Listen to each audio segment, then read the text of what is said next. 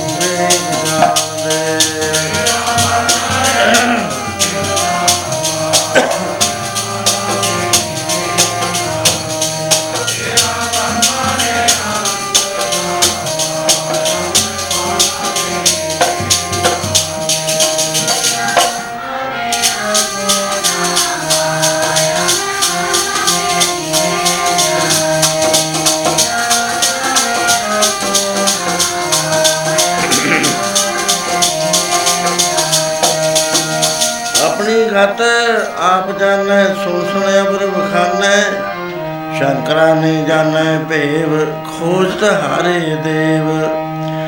ਦੇਵੀਆਂ ਨੇ ਜਾਣੈ ਮਰਮ, ਸਭ ਉਪਰ ਲਖ ਪਾਰ ਬ੍ਰਹਮ। ਆਪਣੇ ਰੰਗ ਆਪ ਕਰਤਾ ਕੇਲ, ਵਿਛੋੜੇ ਆਪੈ ਮੇਲ। ਇੱਕ ਪਰਮੇ, ਇੱਕ ਭਗਤੀ ਲਾਏ, ਆਪਣਾ ਕੀਆ ਆਪ ਜਣਾਏ। ਸੰਤਨ ਕੀ ਸੁਣ ਸਾਚੀ ਸਾਖੀ? ਸੋ ਬੋਲੇ ਜੋ ਪੇਖੈ ਆਖੀ, ਨਹੀਂ ਲੇਪ ਤਿਸ ਪੁਨ ਨਾ ਪਾਪ, ਨਾਨਕਾ ਪ੍ਰਭ ਆਪੇ ਆਪ। ਤੇਰਾ ਵਰਮਾ ਨੇ ਅੰਤ ਨਾ ਵਈ ਪਾਇਆ, ਮੈਂ ਮਾਨਾ ਤੇਰੀ ਵੇਦ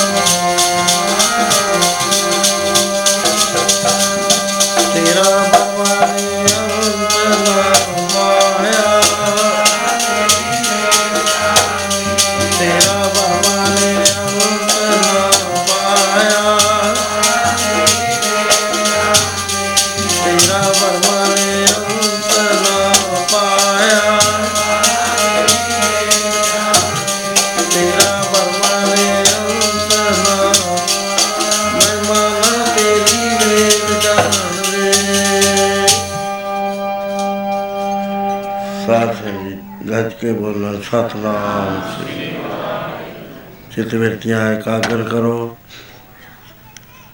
ਨੇਤਰਾਂ ਦੇ ਨਾਲ ਗੁਰੂ ਸਰੂਪ ਦਾ ਧਿਆਨ ਰੱਖੋ। ਕੰਨਾਂ ਦੇ ਨਾਲ ਬਾਣੀ ਸਰਵਣ ਕਰੋ। ਬੁੱਧੀ ਦੇ ਨਾਲ ਵਿਚਾਰੋ। ਉਹਦੇ ਬਾਅਦ ਇਹਨੂੰ ਹਿਰਦੇ 'ਚ ਧਾਰਨ ਕਰੋ। ਤਿੰਨ, ਦੋ ਦਿਨ ਪਹਿਲਾਂ ਸਤਸੰਗ ਹੋਇਆ ਇੱਥੇ। ਸਤਸੰਗਤ ਇੱਕ ਐਸੀ ਚੀਜ਼ ਹੈ ਦੁਨੀਆ ਦੇ ਅੰਦਰ ਕਿ ਬਾਕੀ ਚੀਜ਼ਾਂ ਭਾਗ ਨਾਲ ਲੱਭ ਜਾ- ਹਿੰਮਤ ਨਾਲ ਲੱਭ ਜਾਂਦੀਆਂ ਨੇ। ਸਤਸੰਗ ਨਹੀਂ ਮਿਲਿਆ ਕਰਦਾ। ਇਹ ਤਾਂ ਪਹਿਲਾਂ ਪੂਰਵਲੇ ਕਰਮ ਬਣਦੇ ਨੇ, ਪੁੰਨ ਕਰਮ ਫਿਰ ਪਰਮੇਸ਼ਰ ਵੱਲੋਂ ਆਗਿਆ ਹੁੰਦੀ ਹੈ। ਫਿਰ ਉਹਨਾਂ ਉਹਨਾਂ ਜੀਵਾਂ ਨੂੰ ਸਤਸੰਗ ਦੇ ਵਿੱਚ ਇਜਾਜ਼ਤ ਮਿਲਦੀ ਹੈ, ਜਿਨ੍ਹਾਂ ਦੇ ਭਾਗ ਜਾਗੇ ਹੋਣ। ਦੂਜਿਆਂ ਨੂੰ ਨਹੀਂ ਮਿਲਦੀ। ਇਹ ਗੁਰੂ ਮਹਾਰਾਜ ਦਾ ਪੂਰੀ ਤਰ੍ਹਾਂ ਦੇ ਨਾਲ ਪਰਖਿਆ ਹੋਇਆ ਸਥਾਨ ਹੈ। ਹਰ ਕੀਰਤ ਸਾਧ ਸੰਗਤ ਹੈ, ਸਿਰ ਕਰਮਨ ਕੇ ਕਰਮਾ। ਕਉ ਨਾਨਕ ਤਿਸ ਪਇਓ ਪ੍ਰਾਪਤ ਜਿਸ ਪੁਰਬ ਲਿਖੇ ਕਾ ਲੈਣ। ਤੁਹਾਨੂੰ ਦੱਸੇ ਦਿੱਤਾ ਹੋਣਾ ਇਹਨਾਂ ਨੇ ਕਿ ਸੰਗਤ ਵਿੱਚ ਚਾਰ ਕਿਸਮ ਦੇ ਜਿਗਿਆਸੂ ਆਇਆ ਕਰਦੇ ਨੇ। ਇੱਕ ਤਾਂ ਉਹ ਹੁੰਦੇ ਆ ਜਿਨ੍ਹਾਂ ਦੇ ਉੱਤਮ ਭਾਗ ਹੁੰਦੇ ਨੇ। ਉਹ ਬਾਣੀ ਸੁਣਦੇ ਨੇ, ਵਿਚਾਰ ਕਰਦੇ ਨੇ, ਹਿਰਦੇ 'ਚ ਧਾਰਨ ਕਰਦੇ ਨੇ। ਆਪਣੇ ਜੀਵਨ ਨੂੰ ਉਸ ਲਾਈਨ ਦੇ ਉੱਤੇ ਪਾਉਂਦੇ ਨੇ ਜੋ ਬਾਣੀ ਦੱਸਦੀ ਹੈ। ਦੂਸਰੇ ਉਸ ਕਿਸਮ ਦੇ ਹੁੰਦੇ ਨੇ ਕਿ ਆ ਤਾਂ ਜਾਂਦੇ ਨੇ। ਪਰ ਮਨ ਨਹੀਂ ਉਹਨਾਂ ਦਾ ਟਿਕਿਆ ਕਰਦਾ, ਲੱਗਿਆ ਕਰਦਾ। ਤੀਸਰੇ ਉਸ ਕਿਸਮ ਦੇ ਹੁੰਦੇ ਨੇ ਜੋ ਆ ਤਾਂ ਜਾਂਦੇ ਨੇ ਪੁੰਨ ਕਰਮ ਲੈ ਤਾਂ ਹੁੰਦੇ ਨੇ। ਪਰ ਜਾਂ ਨੀਂਦ ਆ ਜਾਂਦੀ ਹੈ ਜਾਂ ਇੱਧਰ ਉੱਧਰ ਦੇਖੀ ਜਾਂਦੇ ਨੇ। ਚੌਥੀ ਕਿਸਮ ਦੇ ਉਹ ਹੁੰਦੇ ਨੇ ਜਿਹੜੇ ਪਰਖਣ ਵਾਸਤੇ ਆਉਂਦੇ ਨੇ। ਵੀ ਇਹ ਬਾਬਾ ਜੀ ਕੀ ਕਹਿੰਦਾ ਹੈ, ਫਲਾਣਾ ਕੀ ਕਹਿੰਦਾ ਹੈ, ਉਹਦਾ ਬੋਲ ਵਧੀਆ ਹੈ, ਉਹਦਾ ਬੋਲ ਵਧੀਆ ਹੈ। ਆਪਣਾ ਆਪਣਾ ਵਿਚਾਰ ਹੈ। ਸੋ ਜੋ ਬਾਣੀ ਦਾ ਰਸ ਲੈਣ ਵਾਸਤੇ ਆਉਂਦੇ ਆ, ਜਿਹੜੇ ਰਸਤਾ ਜਾਣਨ ਵਾਸਤੇ ਆਉਂਦੇ ਨੇ, ਉਹ ਵੱਡੇ ਉੱਤਮ ਸਰੋਤੇ ਹੁੰਦੇ ਜਦੋਂ ਤੁਸੀਂ ਇੱਥੇ ਆ ਕੇ ਮਸਤਕ ਨਿਭਾਉਂਦੇ ਹੋ, ਉਹਦੇ ਨਾਲ ਇਹ ਜਿਹੜੇ ਮਾੜੇ ਲੇਖ ਨੇ, ਉਸੇ ਵੇਲੇ ਦਬਣੇ ਸ਼ੁਰੂ ਹੋ ਜਾਂਦੇ ਨੇ ਬਿਗਨ ਆਇਆ ਪਿਆ ਹੈ ਵੀ ਹੁਣ ਲੱਗਣਾ ਹੀ ਲੱਗਣਾ ਹੈ। ਲੇਕਿਨ ਮਸਤਕ ਨਿਭਾਉਂਦੀ ਸਾਰ ਉਹਦਾ ਜਿਹੜਾ ਤਿੱਖਾ ਮੂੰਹ ਹੈ, ਟੁੱਟ ਜਾਣਾ ਹੈ। ਮਾੜਾ ਜਿਹਾ ਆ ਕੇ ਆਦਮੀ ਬਚ ਜਾਂਦਾ ਹੈ। ਸੂਲੀ ਤੋਂ ਸੂਲ ਬਣ ਜਾਂਦੀ ਹੈ। ਮਸਤਕ ਨਿਭਾਉਣ ਦਾ ਫਾਇਦਾ ਅੱਖਾਂ ਨਾਲ ਦਰਸ਼ਨ ਕਰਦੇ ਹੋ ਗੁਰੂ ਦਾ। ਇਹਦਾ ਲਾਭ ਮਿਲਦਾ ਹੈ। ਕੰਨਾਂ ਦੇ ਨਾਲ ਬਾਣੀ ਸੁਣਦੇ ਹੋ। ਜਦੋਂ ਰਸਨਾ ਦੇ ਨਾਲ ਗੱਜ-ਵੱਜ ਕੇ ਗਾਉਂਦੇ ਹੋ, ਤੇ ਫਿਰ ਪ੍ਰਤੀਤ ਕਰਦੇ ਹੋ, ਭਰੋਸਾ ਕਰਦੇ ਹੋ ਉਹਦੇ ਉੱਤੇ। ਕਿਉਂ ਮਹਾਰਾਜ ਫਰਮਾਨ ਕਰਦੇ ਆ, ਸੇਵਕ ਸਿੱਖ ਪੂਜਨ ਸਭ ਆਵੇ, ਸਭ ਗਾਵੇ, ਹਰ ਹਰ ਉਤਮ ਬਾਣੀ। ਗਾਵਿਆ ਸੁਣਿਆ ਹਰ ਤਿਨ ਕਾ ਥਾਏ ਪਾਵੇ, ਜਿਨ ਸਤਿਗੁਰ ਕੀ ਆਗਿਆ, ਸਤ ਸਤ ਕਰ ਮੰਨ ਆਗਿਆ ਮੰਨ ਲੋ ਫਲ ਕਿੰਨਾ ਹੋਏਗਾ? ਕਈ ਕੋਟਿਕ ਜਗ ਭਲਾ ਸੁਣ ਗਾਵਣ ਹਾਰੇ ਰਾਮ। ਕਈ ਕਰੋੜ ਜਗਾਂ ਦਾ ਫਲ ਮਿਲ ਜਾਏਗਾ, ਇਹ ਫਲ ਮੁਕਾਇਆ ਹੋਇਆ ਵੀ ਨਹੀਂ ਮੁਕ- ਮੁਕੇਗਾ ਸੋ ਇਹ ਸਮਾਗਮ ਬਣਿਆ। ਮੈਂ ਵੀ ਵਚਨ ਕਰ ਬੈਠਿਆ ਵੀ ਮੈਂ ਤਿੰਨ ਦਿਨ ਲਾਉਂਗਾ। ਲੇਕਿਨ ਅਚਾਨਕ ਗਾਲ ਪੱਕ ਗਿਆ। ਆਵਾਜ਼ ਨਾ ਨਿਕਲੇ। ਆਪਣੇ ਘਰ ਦੇ ਡਾਕਟਰ ਨੇ ਸੰਗਤ ਨੂੰ ਦਵਾਈਆਂ ਫ੍ਰੀ ਦਿੰਦੇ ਨੇ। ਗਲ ਦੀ ਦਵਾਈ ਦਿੱਤੀ, ਜ਼ੁਕਾਮ ਹੋ ਗਿਆ। ਉਹ ਹਟਿਆ ਬੋਲ ਬਹਿ ਗਿਆ, ਉਹ ਬੁਖਾਰ ਹੋ ਗਿਆ। ਤੇ ਮੈਨੂੰ ਐ ਲੱਗਿਆ ਵੀ ਮੇਤੇ ਨਹੀਂ ਜਾ ਹੋਣਾ ਕਿਸੇ ਤਰ੍ਹਾਂ ਵੀ। ਕੱਲ ਉਥੇ satsang ਸੀ। ਬੜੀ ਦੂਰ ਦੂਰ ਤੋਂ ਸੰਗਤ ਆਈ ਹੋਈ ਸੀ। ਇਸ ਆਸ਼ਾ ਨਾਲ ਆਉਂਦੇ ਆ ਕਿ ਅਸੀਂ satsang ਸੁਣੀਏ। ਉਥੇ ਹੀ ਮੈਂ ਕੀਰਤਨ ਕਰਿਆ। ਜਿਹਾ ਜਿਹਾ ਬੋਲ ਹੈ ਤੁਹਾਡੇ ਸਾਹਮਣੇ ਹੈ ਬੋਲ ਨੂੰ ਨਾ ਦੇਖਿਓ, ਵਿਚਾਰ ਨੂੰ ਸਰਵਣ ਕਰਿਓ। ਇਹ ਲਾਹਾ ਹੈ ਸੋ ਵਿਚਾਰ ਇਹ ਹੈ ਕਿ ਬੰਦਾ ਇੱਥੇ ਕੀ ਕਰਨ ਵਾਸਤੇ ਆਇਆ? ਜੋ ਸਮਾਗਮ ਹੋਇਆ ਹੈ ਅਖਬਾਰਾਂ ਨੇ ਤਾਂ ਬਹੁਤਾ ਲਿਖਿਆ ਹੈ ਕਿ 12 ਲੱਖ ਯਾਤਰੂ ਉਸ ਸਮਾਗਮ ਵਿੱਚ 5 ਦਿਨਾਂ ਚ ਆਏ। ਕੋਈ ਹੋਣਾ ਉਹਨਾਂ ਦਾ ਆਪਣਾ ਹਿਸਾਬ ਕਿਤਾਬ ਜਿਨ੍ਹਾਂ ਨੇ ਲਿਖਿਆ ਹੈ, ਅਸੀਂ 7 ਲੱਖ ਤੋਂ 10 ਲੱਖ ਤੱਕ ਗਿਣਿਆ ਕਰਦੇ ਆ ਪਰ ਐਤਕੀ ਸਾਡਾ ਸਾਰਾ ਹੀ ਖਰਚਾ ਡੂਢਾ ਹੋਇਆ। ਇਹਦਾ ਮਤਲਬ ਹੈ ਵੀ ਪਿਛਲੇ ਸਾਲਾਂ ਦੇ ਨਾਲੋਂ ਡੂਢੀ ਸੰਗਤ ਆਈ ਹੈ। ਤੇ ਪਹਿਲਾਂ 7 ਲੱਖ ਆਉਂਦੀ ਸੀ ਤਾਂ 10.5 10 ਲੱਖ ਆਈ ਹੈ। ਉਹਨਾਂ ਨੇ ਜੋ ਕੁਝ ਸੁਣਿਆ ਪਹਿਲੇ ਦਿਨ ਇਹ ਸੀ ਕਿ ਜੀਵਨ ਮਨੋਰਥ ਕੀ ਹੈ ਸੰਸਾਰ ਤੇ ਅਸੀਂ ਆ ਗਏ। ਕੀ ਕਰਨ ਵਾਸਤੇ ਆਇਆ, ਵਿਚਾਰ ਕਰੋ। ਵਿਦਵਾਨਾਂ ਨੇ, ਸਾਧੂਆਂ ਨੇ ਵਿਚਾਰ ਕਰਕੇ ਦੱਸਿਆ ਵੀ ਗੁਰੂ ਮਹਾਰਾਜ ਕਹਿੰਦੇ ਆ ਕਿ ਆ ਜਗ ਮੇ ਏਕੇ ਕੋ ਆਇਆ।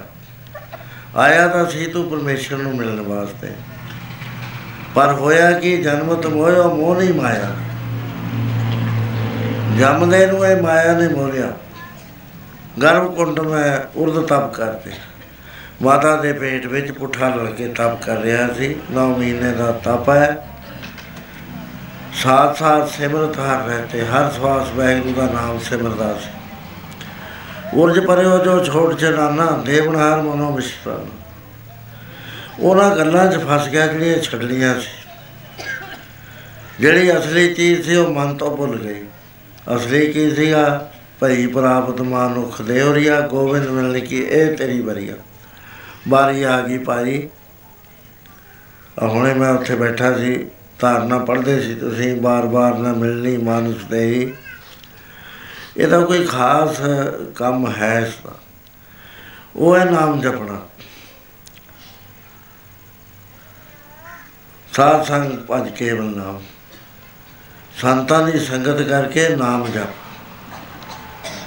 ਨਾਮ ਦੇ ਵਿੱਚ ਬਹੁਤ ਬਰਕਤਾਂ ਨੇ। ਬਹੁਤ ਲੰਮੀ ਚੌੜੀ ਵਿਆਖਿਆ ਹੈ। ਸੰਸਾਰ ਨੂੰ ਗੁਰੂ ਨਾਨਕ ਦੱਸਦੇ ਹੈ ਕਿ ਨਾਮ ਸਭ ਤੋਂ ਉੱਤਮ ਚੀਜ਼ ਹੈ। ਇੱਥੇ ਤੱਕ ਹੈ ਕਿ ਇਹਦੇ ਵਿੱਚ ਸਾਰੀਆਂ ਰਿਧੀਆਂ, ਸਿੱਧੀਆਂ, ਤਾਕਤਾਂ, ਜੇ ਹਿਰਦੇ ਵਿੱਚ ਨਾਮ ਵਸ ਜਾਵੇ, ਨਾਮ ਚਿੱਤਾ ਆ ਜਾਵੇ ਜਦੋਂ ਆਦਮੀ ਦੇ ਉੱਤੇ ਕੋਈ ਵਿਪਤਾ ਪੈਂਦੀ ਹੈ, ਸਭ ਤੋਂ ਔਖਾ ਵੇਲਾ ਆਉਂਦਾ ਹੈ। ਉਸ ਵੇਲੇ ਜੇ ਕੋਈ ਚੀਜ਼ ਸਹਾਇਤਾ ਕਰਦੀ ਹੈ, ਨਾ ਮਾਂ ਕਰਦਾ ਹੈ, ਕਰਦੀ ਹੈ, ਨਾ ਪਿਓ ਕਰਦਾ ਹੈ, ਨਾ ਭਰਾ ਕਰਦੇ ਨੇ, ਨਾ ਜ਼ਮੀਨ ਜਾਇਦਾਦ ਕਰਦੀ ਹੈ, ਨਾ ਪੈਸਾ ਕਰਦਾ ਹੈ, ਨਾ ਸਰਕਾਰ ਕਰਦੀ ਹੈ। ਕਿਉਂਕਿ ਉੱਥੇ ਹੱਥ ਨਾ ਉਪੜੇ, ਕੂਕ ਨਾ ਸੁਣੀਏ ਪੁਕਾਰ। ਉੱਥੇ ਜੇ ਕੋਈ ਚੀਜ਼ ਕੰਮ ਆਉਂਦੀ ਹੈ, ਇੱਥੇ ਵੀ ਜਿਹੜੀ ਕੋਈ ਚੀਜ਼ ਕੰਮ ਆਉਂਦੀ ਹੈ ਉਹ ਹੈ ਪਰਮੇਸ਼ਰ ਦਾ ਨਾਮ, ਜਿਸ ਤੋਂ ਮਨੁੱਖ ਬਹੁਤ ਹੀ ਬੁਰੀ ਤਰ੍ਹਾਂ ਨਾਲ ਭੁੱਲ ਕੇ ਵਿਛੜਿਆ ਹੋਇਆ ਹੈ। ਮਹਾਰਾਜ ਐਸਾ ਫਰਮਾਨ ਕਰਦੇ ਆ, ਸਾਰੇ ਬੋਲਿਆ ਕਰੋ, ਹੌਲੀ ਹੌਲੀ, ਮੈਂ ਵੀ ਹੌਲੀ ਜਿਹਾ ਬੋਲਦਾ ਤੇਰੀ ਨਾਮ ਨੇ ਸਹਾਇਤਾ ਕਰਨੀ ਔਖੀ ਵੇਲਾ ਔਖੀ ਵੇਲਾ। ਨਾਮ ਨੇ ਸਹਾਇਤਾ ਕਰਨੀ ਔਖੀ ਵੇਲਾ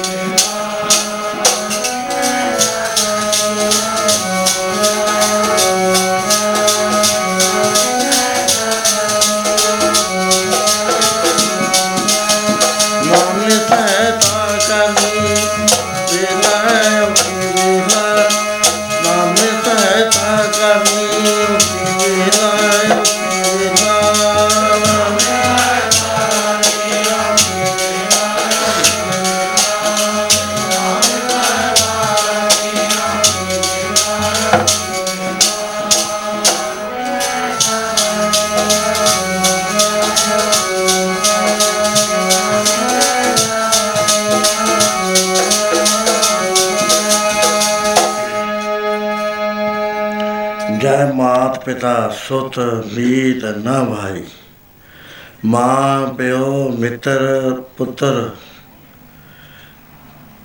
ਜਿੱਥੇ ਕੋਈ ਵੀ ਸਹਾਇਤਾ ਨਹੀਂ ਕਰਦਾ ਉਸ ਉਸ ਥਾਂ ਦੇ ਉੱਤੇ ਨਾਮ ਸਹਾਇਤਾ ਕਰਦਾ। ਜੈ ਮਾਤ ਪਿਤਾ ਸੁਤ ਮੀਤ ਨਾ ਭਾਈ ਮਨੁਆ ਨਾਮ ਤੇਰੇ ਸੰਗ ਸਹਾਈ। ਜਪਿਆ ਹੋਇਆ ਨਾਮ ਨਾਲ ਜਾਂਦਾ ਹੈ, ਉਹਨੂੰ ਨਾ ਜਮਦੂਤ ਖੋ ਸਕਦੇ ਨੇ, ਨਾ ਉਹ ਜਾਲਿਆ ਜਾ ਸਕਦਾ ਹੈ, ਨਾ ਉਹ ਗਵਾਚਦਾ ਹੈ। ਉਹ ਜੀਵ ਦੇ ਨਾਲ ਸਮਾ ਜਾਂਦਾ ਹੈ। ਜਿੱਥੇ ਕੋਈ ਆ ਕੇ ਔਕੜ ਪੈਂਦੀ ਹੈ, ਉੱਥੇ ਉਹ ਸਹਾਇਤਾ ਕਰ। ਦਿਆ ਕਰਦਾ ਜੈ ਮਹਾ ਭਿਆਨ ਦੂਤ ਜਮਦਾ ਹੈ। ਭਿਆਨਕ ਚੀਜ਼ਾਂ ਸੰਸਾਰ 'ਚ ਬਹੁਤ ਨੇ। ਪਰ ਜਿਹਨੂੰ ਮਹਾਰਾਜ ਨੇ ਕਿਹਾ ਮਹਾ ਭਿਆਨ ਉਹ ਜਮਦੂਤ ਨੇ, ਜਿਹਨੂੰ ਦੇਖਦੀ ਸਾਰ ਕਿੱਡਾ ਹੀ ਵੱਡੇ ਤੇ ਵੱਡਾ ਸੂਰਮਾ ਕਿਉਂ ਨਾ ਹੋਵੇ ਕੰਮਣ ਲੱਗ ਜਾਂਦਾ ਹੈ। ਕਹਿੰਦੇ ਉੱਥੇ ਨਾਮ ਸਾਹਿਬ ਬਰਾਬਰ ਖੜਦਾ ਹੈ, ਉਹਦੀ ਮਜਾਲ ਨਹੀਂ ਹੈ, ਵੀ ਨੇੜੇ ਆ ਜਾਵੇ। ਇੱਕ ਵਾਰੀ ਵਾਹਿਗੁਰੂ ਕਹਿ ਦੋ, ਹੋ ਗਿਆ ਕਿ ਨਾਮ ਸੁਣਤ ਜਮ ਦੂਰੋਂ ਭਾਗੇ। ਉੱਥੋਂ ਜੇ ਆਉਂਦਾ ਨਾ, ਉਹ ਕਹਿ ਦੋ ਤੁਸੀਂ, ਉਸੇ ਵੇਲੇ ਭੱਜ ਜਾਂਦਾ ਹੈ। ਇਹ ਬਾਣੀ ਹੈ, ਸਤ ਕਰਕੇ ਸਾਨੂੰ ਮੰਨ ਲੈਣੀ ਚਾਹੀਦੀ ਹੈ। ਜੇ ਕੋਈ ਕਹੇ ਵੀ ਸਬੂਤ ਵੀ ਹੈ ਕੋਈ ਸਬੂਤਾਂ ਬਹੁਤ ਨੇ, ਪਹਿਲਾਂ ਬਾਣੀ ਵਿੱਚ ਇਹ ਬੇਅੰਤ ਆਉਂਦੇ ਨੇ। ਪਰ ਮੈਂ ਇੱਕ ਗੱਲ ਦੱਸਦਾ ਤੁਹਾਨੂੰ। ਇੱਕ ਬੰਗਾਲ ਦੇ ਵਿੱਚ ਇੱਕ ਬੀਬੀ ਹੋਈ ਹੈ, ਜਿਸ ਦਾ ਨਾਮ ਆਨੰਦਮਈ ਸੀ। ਉਹਨੂੰ ਮਾਂ ਕਹਿੰਦੇ ਸੀ, ਮਾਂ ਕਹਿ ਕੇ ਬੁਲਾਇਆ ਕਰਦੇ ਸੀ, ਮਾਂ ਆਨੰਦਮਈ ਪੰਜਾ ਆਨੰਦਮਈ ਮਾਂ। ਉਹ ਕਾਸ਼ੀ ਦੇ ਵਿੱਚ ਇੱਕ ਸੇਠ ਦੇ ਘਰ ਸਮਾਗਮ ਹੈ, ਉੱਥੇ ਆਈ ਹੋਈ ਹੈ।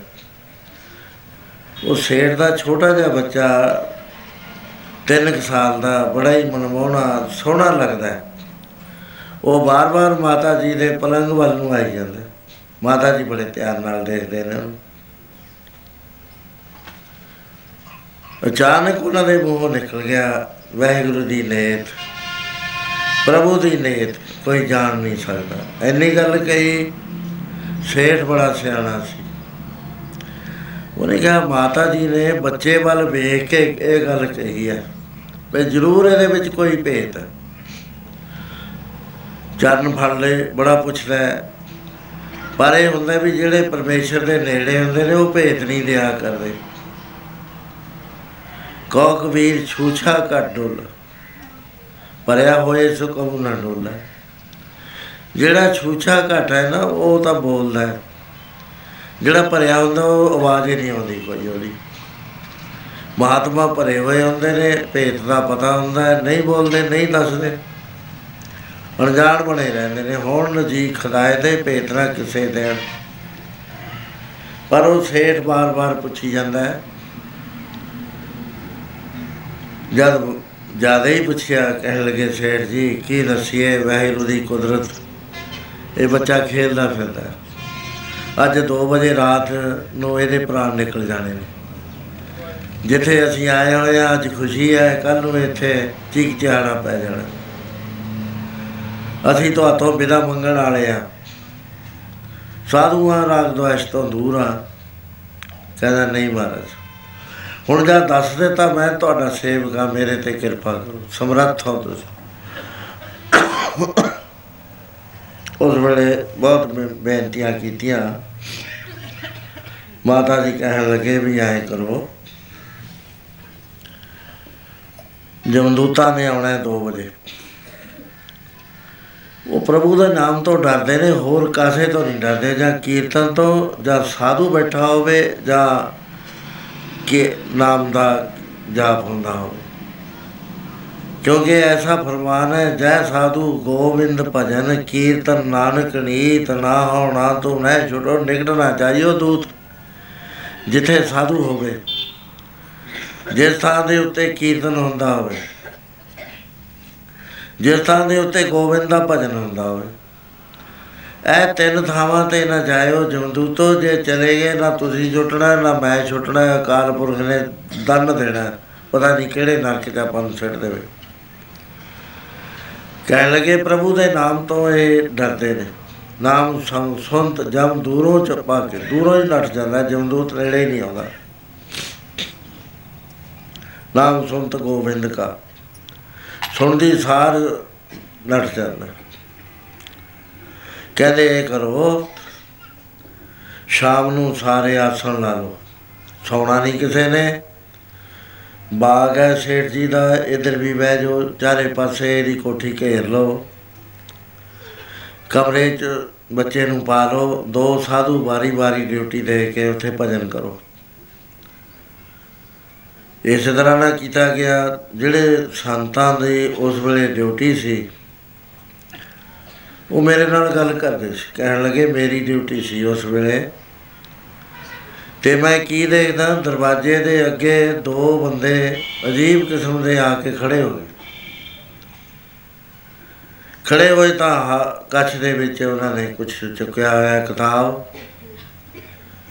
ਉਹ ਹੱਥ 'ਚ ਫੜ ਲਈ ਤੇ ਦੂਸਰੇ ਹੱਥ ਦੀ ਉਂਗਲੀ ਨਾਲ ਉਹਨੂੰ ਕਹਿਣ ਲੱਗਿਆ ਆ ਪਿਆ ਹੈ, ਇਹਦੇ ਪ੍ਰਾਣ ਆਪਾਂ ਲੈ ਕੇ ਜਾਣੇ ਨੇ। ਆ ਬੱਚਾ ਪਿਆ ਹੈ, ਇਹਦੇ ਪ੍ਰਾਣ ਕੱਢਣੇ ਨੇ ਆਪਾਂ ਹੁਣ। ਅੰਦਰ ਸਾਧੂ ਬੈਠੇ ਨੇ ਪੈਰ ਨਹੀਂ ਪਾਉਂਦੇ ਉਸ ਕਮਰੇ 'ਚ।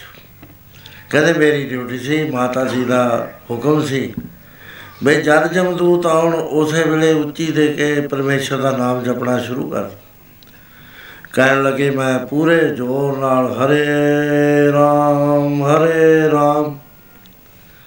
ਕਹਿੰਦੇ, ਮੈਂ ਜਪਣਾ ਸ਼ੁਰੂ ਕਰ ਦਿੱਤਾ। ਹਰ ਥਾਂ ਤੇ ਜਿਵੇਂ ਮੋਰਚੇ ਲਾਈ ਬੈਠੇ ਹੁੰਦੇ ਨੇ, ਐ ਸਾਧੂ ਬੈਠੇ ਸੀ। ਹਰ ਥਾਂ ਤੋਂ ਇਹ ਆਵਾਜ਼ ਆਉਣ ਲੱਗੀ ਬਾਗ ਵਿੱਚੋਂ ਵੀ ਆਉਣ ਲੱਗੀ ਕੋਠੀ ਦੇ ਵਿੱਚੋਂ, ਕੋਠੀ ਦੇ ਬਾਹਰੋਂ, ਕਹਿੰਦੇ, ਨੱਠੇ ਜਾਂਦੇ ਨੇ। ਬਾਹਰ ਜਾ ਕੇ ਖੜ ਕੇ ਖੜੇ ਖੜੇ ਰਹੇ ਖੜੇ ਰਹੇ। ਉਹਦੇ ਬਾਅਦ ਕਾਫੀ ਸਮਾਂ ਹੋ ਗਿਆ। ਉਹਨੇ ਹੱਥ ਮਾਰਤਾ ਵੀ ਇੱਥੇ ਨਹੀਂ ਆਪਣੀ ਦਾਲ ਗਲਣੀ ਚਲੋ ਚੱਲੀਏ। ਵਾਪਸ ਚਲੇ ਗਏ, ਦਿਨ ਚੜ ਗਿਆ। ਉਹ ਕੀਰਤਨ ਉਵੇਂ ਹੁੰਦਾ ਰਿਹਾ ਨਾਮ ਦਾ ਉਸ ਵੇਲੇ ਮਾਤਾ ਜੀ ਕੋਲ ਆਇਆ, ਸੇਠ। ਕਹਿੰਦੇ ਮਾਤਾ ਜੀ, ਕਹਿੰਦੇ ਭਾਈ ਵਕਤ ਟਲ ਗਿਆ, ਜਮਦੂਤ ਚਲੇ ਗਏ, ਹੁਣ ਤੇਰਾ ਬੱਚਾ ਐਨੀ ਉਮਰ ਭੋਗੇਗਾ। ਮਹਾਪੁਰਸ਼ਾਂ ਦੇ ਨਾਲ ਦੀ ਨਾਲ ਗਾਂ ਦੀ ਉਮਰ ਵੀ ਦੇਤੀ। ਇਸੇ ਕਰਕੇ ਬਾਣੀ ਦੇ ਵਿੱਚ ਐਸਾ ਫਰਮਾਨ ਹੈ। ਮਹਿਮਾ ਸੰਤਾਂ ਦੀ ਵੇਦ ਨਾ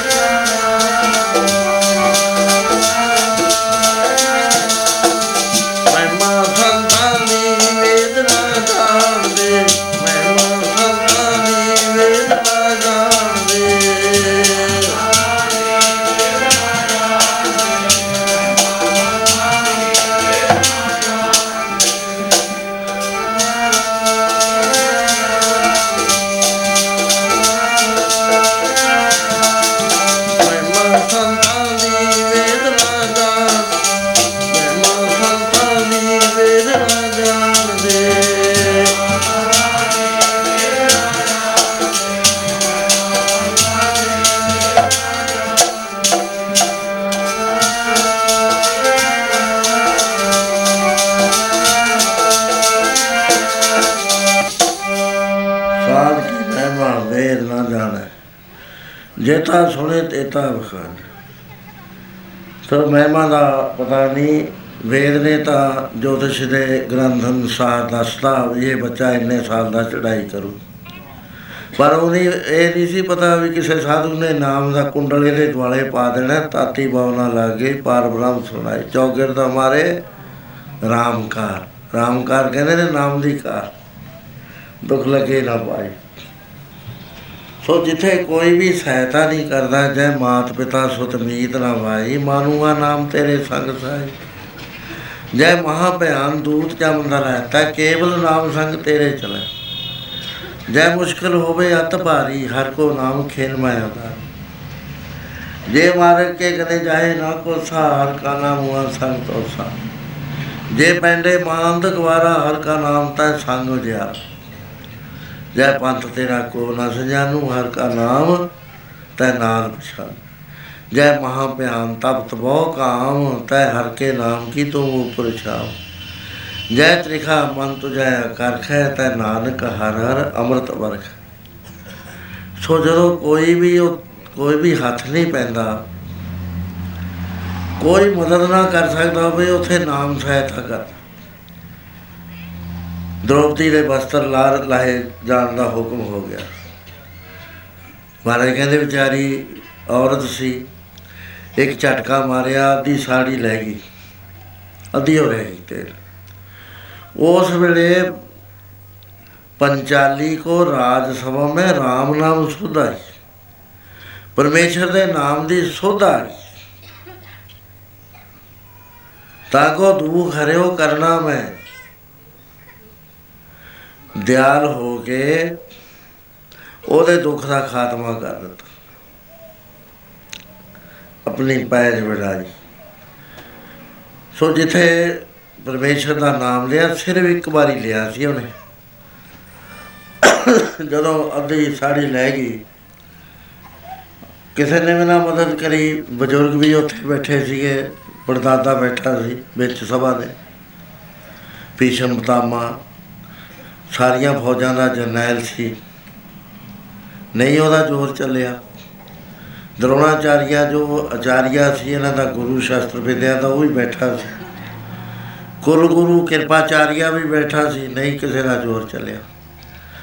ਪਰ ਉਹਨੇ ਜਦੋਂ ਆਵਾਜ਼ ਮਾਰੀ, ਅੱਖੀ ਮੀਟ ਧਿਆਨ, ਤਰ, ਹਾ ਹਾ, ਕ੍ਰਿਸ਼ਨ, ਕਰੇ ਬੱਲਾ ਦੀ, ਇੱਕ ਵਾਰੀ ਕਿਹਾ, ਹਾ, ਕ੍ਰਿਸ਼ਨ, ਹੁਣ ਨਹੀਂ ਮੇਰਾ ਕੋਈ। ਹੋਇਆ ਕਿ? ਹੱਥ ਚੱਕ ਲੈ। ਵੀ ਹੁਣ ਮੇਰੇ ਜ਼ੋਰ ਹੀ ਨਹੀਂ ਹੈ ਸਾੜੀ ਇਹਨੇ ਖਿੱਚੇ ਲੈਣੀ ਹੈ ਉਹ ਝਟਕੇ ਮਾਰਦਾ, ਸਾੜੀ ਖਿੱਚੀ ਜਾਂਦਾ ਖਿੱਚੀ ਜਾਂਦਾ। ਦਸ ਗੁਰੂ ਮਹਾਰਾਜ ਨੇ ਗੁਰੂ ਦਸ਼ਮੇਸ਼ ਪਿਤਾ ਨੇ ਇਸ ਵਾਕਿਏ ਨੂੰ ਲਿਖਿਆ ਹੈ। ਕਹਿੰਦੇ ਸੱਤ ਦਿਨ, ਸੱਤ ਰਾਤਾਂ ਕਪੜਾ ਖਿੱਚੀ ਗਏ ਉਹਦਾ। ਕਿੰਨਾ ਕਪੜਾ ਲੈ ਗਿਆ?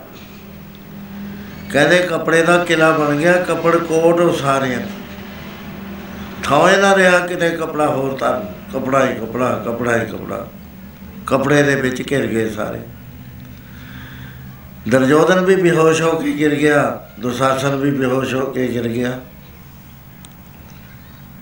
ਹੱਥ ਮਰੋੜ ਕੇ ਸਿਰ ਧੁੰਨਣ ਲੱਗ ਗਏ ਕੋਈ ਕੁਛ ਨਾ ਹੋਇਆ।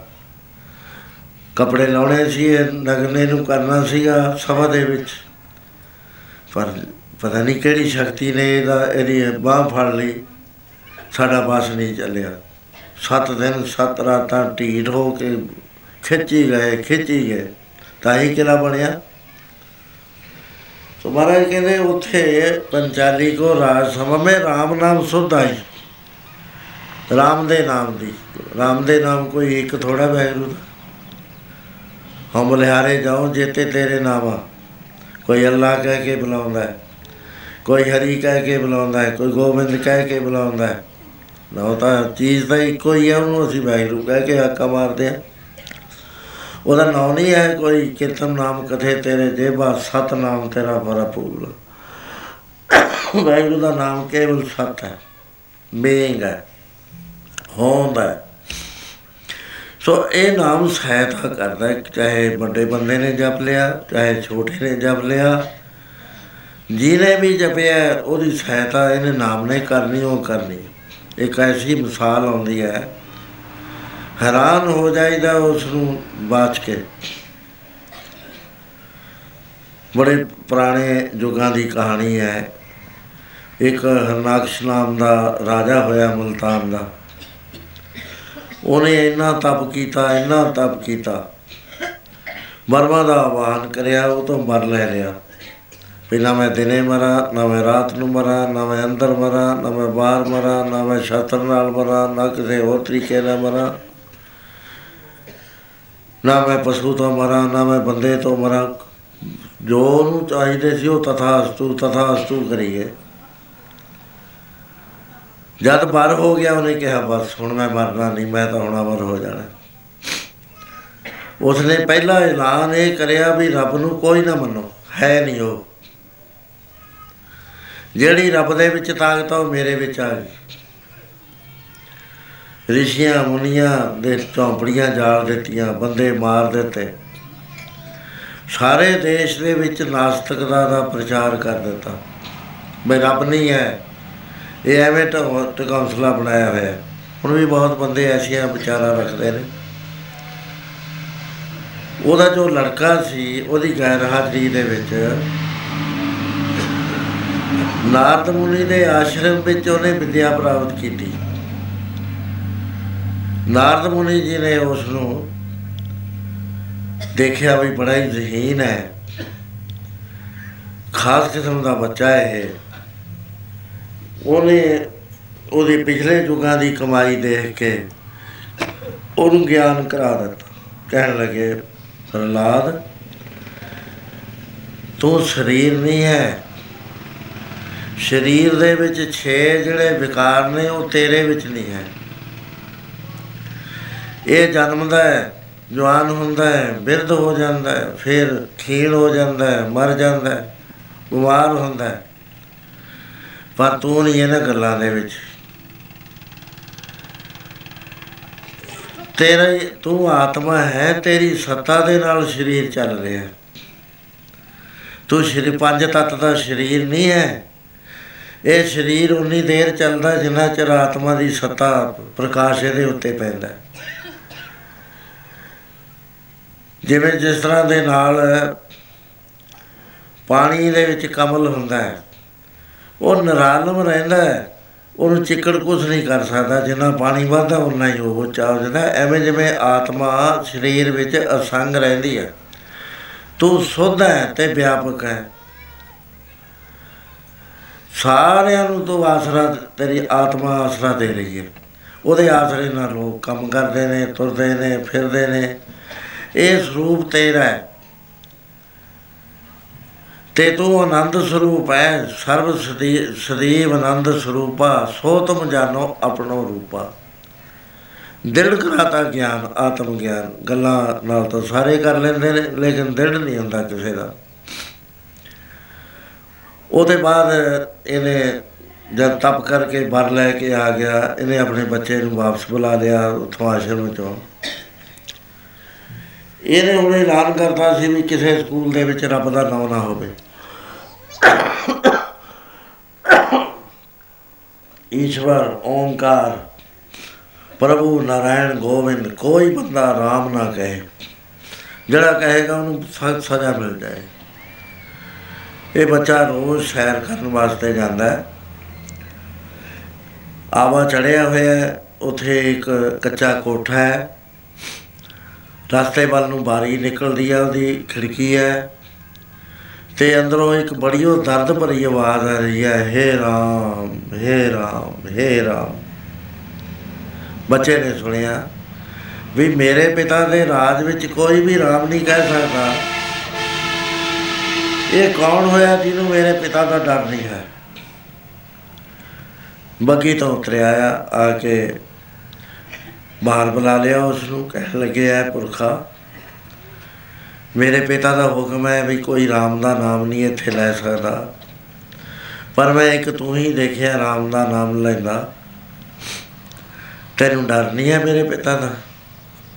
ਕਹਿੰਦਾ, ਰਾਜਕੁਮਾਰ, ਡਰ ਤਾਂ ਹੈ। ਪਰ ਮੈਂ ਬੜੇ ਸੰਕਟ 'ਚ ਫਸ ਗਿਆ।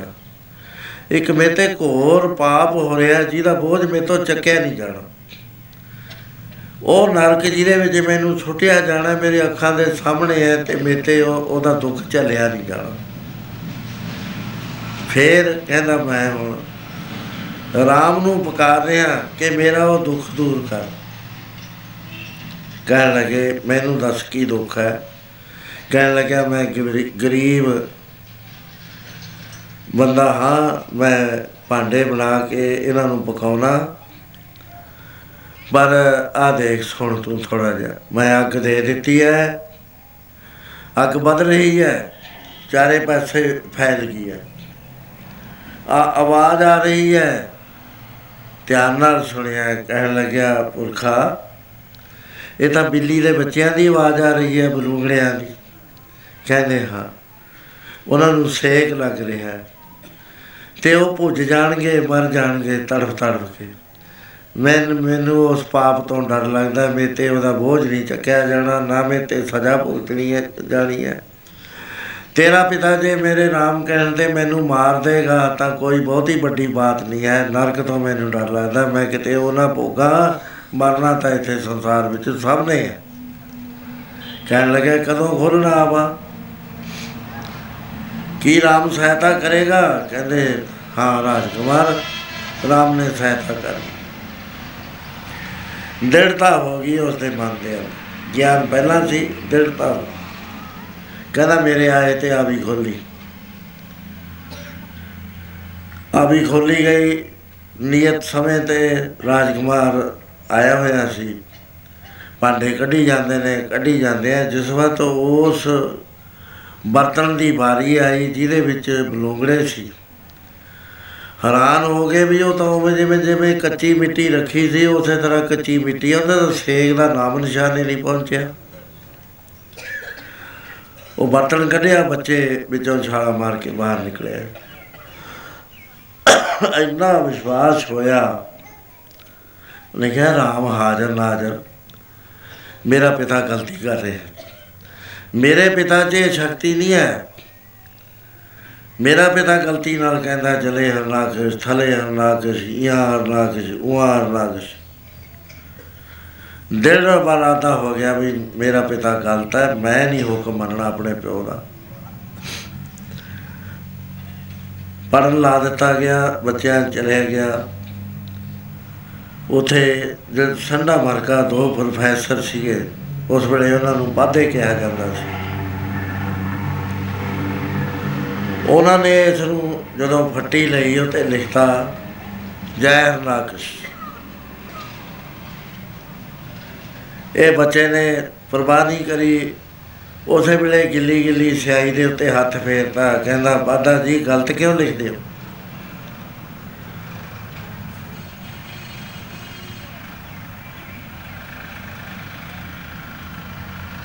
ਇਹ ਨਾ ਮੇਰੀ ਪੱਟੀ ਤੇ ਲਿਖੋ। ਕਹਿਣ ਲੱਗੇ ਰਾਜਕੁਮਾਰ ਤੇਰੇ ਪਿਤਾ ਦਾ ਬੜਾ ਸਖਤ ਹੁਕਮ ਹੈ। ਕਹਿੰਦੇ, ਮੇਰੀ ਫੱਟੀ ਤੇ ਨਾ ਲਿਖ ਕਹਿੰਦੇ, ਫਿਰ ਤੇਰੀ ਫੱਟੀ ਤੇ ਕੀ ਲਿਖੀ ਹੈ ਕਹਿੰਦੇ, ਸੁਣ ਲੈ ਧਿਆਨ ਦੇ ਨਾਲ ਜੋ ਲਿਖਣਾ ਹੈ, ਪਿਆਰ ਨਾਲ ਪੜੋ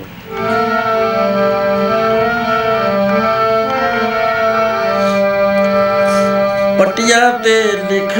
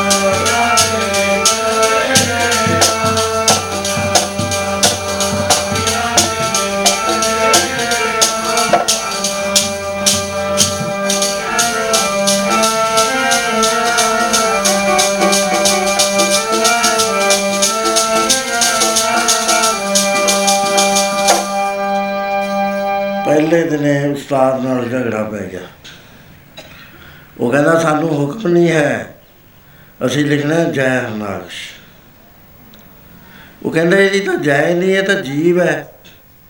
ਜੋ ਜੋ ਸੁਬਿਨ ਸਹਿ ਪਰਵਾਜ ਕੇ ਕਾਲ। ਕਾਲ ਨੇ ਖਾਏ ਲੈਣਾ ਸਭ ਨੂੰ, ਕੋਈ ਇੱਥੇ ਰਿਹਾ ਹੀ ਨਹੀਂ ਹੈ ਜੋ ਬਣਾਇਆ ਹੈ।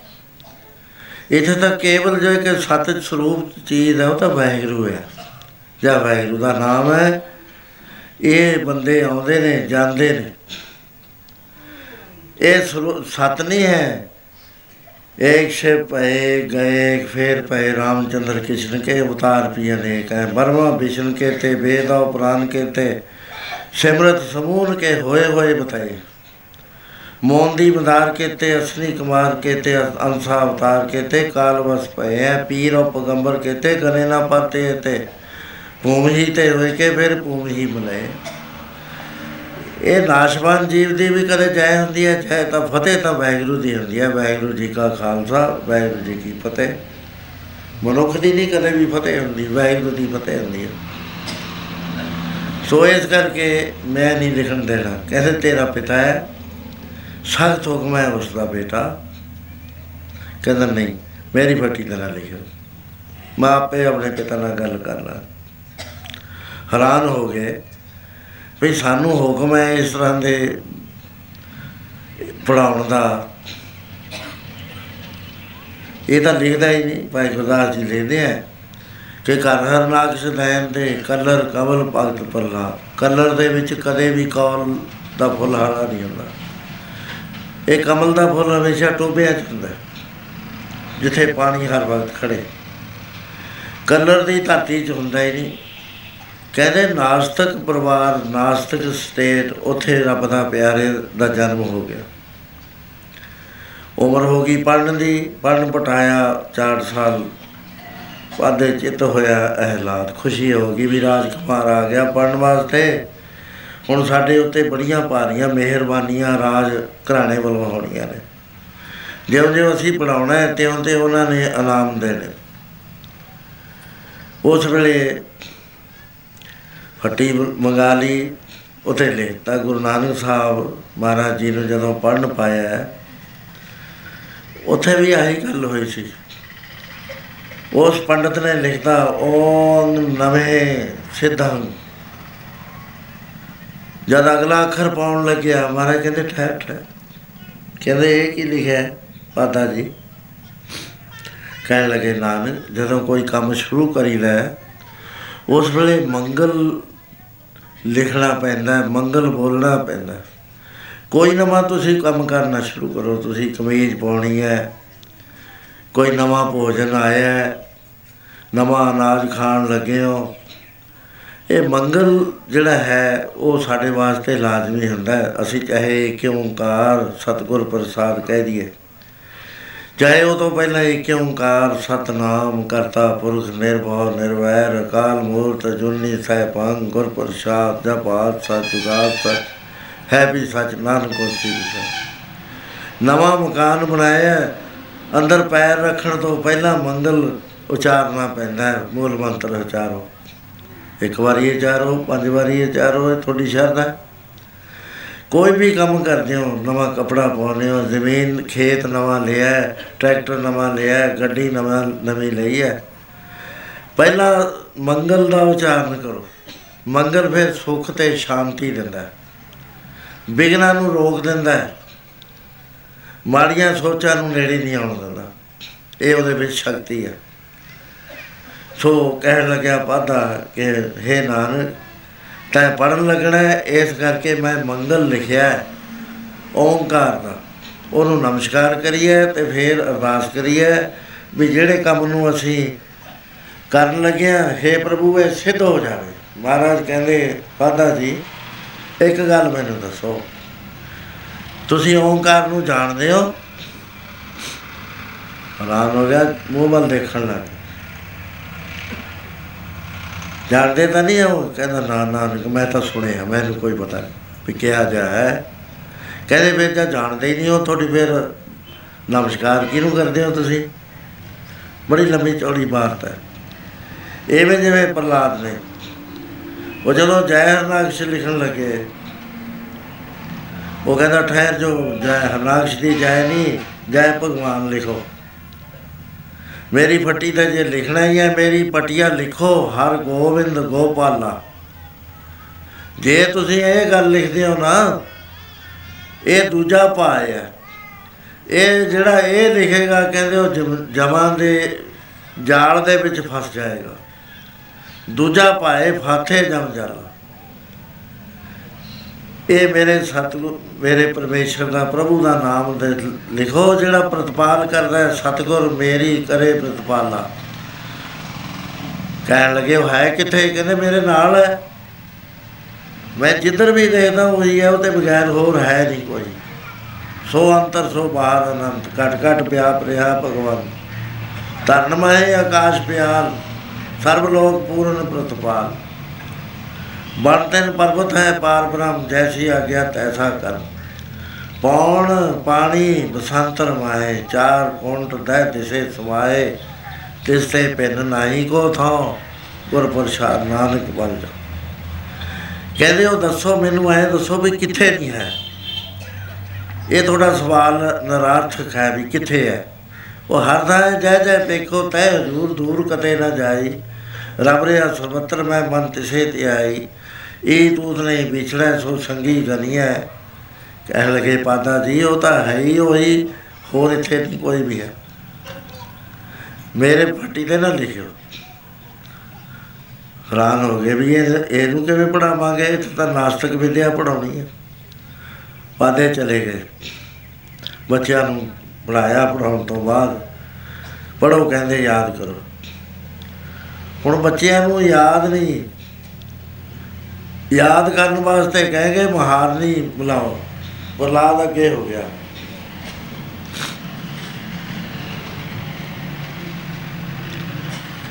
ਕਹਿੰਦਾ, ਮੈਂ ਅੱਗੇ ਬੋਲੂਗਾ, ਤੁਸੀਂ ਮੇਰੇ ਪਿੱਛੇ ਬੋਲੋ। ਗੋਬਿੰਦ ਗੋਪਾਲ ਦੀ ਮਹਾਰਨੀ ਸ਼ੁਰੂ ਕਰ ਦਿੱਤੀ। ਆਪ ਬੋਲਦਾ ਮੂਰੇ ਪਿੱਛੇ ਬੱਚੇ ਬੋਲਦੇ ਨੇ। ਪਾਦੇ ਆਏ, ਹੈਰਾਨ ਹੋ ਗਏ ਵੀ ਇਹ ਕੀ ਨਵਾਂ ਹੀ ਕੰਮਾਂ ਦਾ ਚੱਲ ਪਿਆ ਇੱਥੇ। ਉਹ ਕਹਿੰਦਾ ਵੀ ਰੱਬ ਦਾ ਨਾਮ ਕੋਈ ਨਾ ਲਵੇ ਤੇ ਉਹਦਾ ਰਾਜਕੁਮਾਰ ਕਹਿੰਦਾ ਵੀ ਰੱਬ ਦੇ ਨਾਮ ਤੋਂ ਬਿਨਾਂ ਅਸੀਂ ਹੋਰ ਕੋਈ ਗੱਲ ਕੋਈ ਨਹੀਂ ਕਰਨੀ। ਤੇ ਉਸ ਵੇਲੇ ਲਿਖਦੇ ਨੇ ਕਿ ਸਿਮਰੇ ਮਨ ਵਿੱਚ RAM ਨਾਮ। RAM ਦਾ ਨਾਮ ਸਿਮਰ ਲਿਆ ਇਸ ਤਰ੍ਹਾਂ ਦੇ ਨਾਲ ਪੜ ਲਓ ਪਿਆਰ ਨਾਲ। ਸਿਮਰੇ ਹਰੀ ਦਾ ਨਾਮ ਮਨ ਵਿੱਚ ਸਿਮਰੇ ਮਨ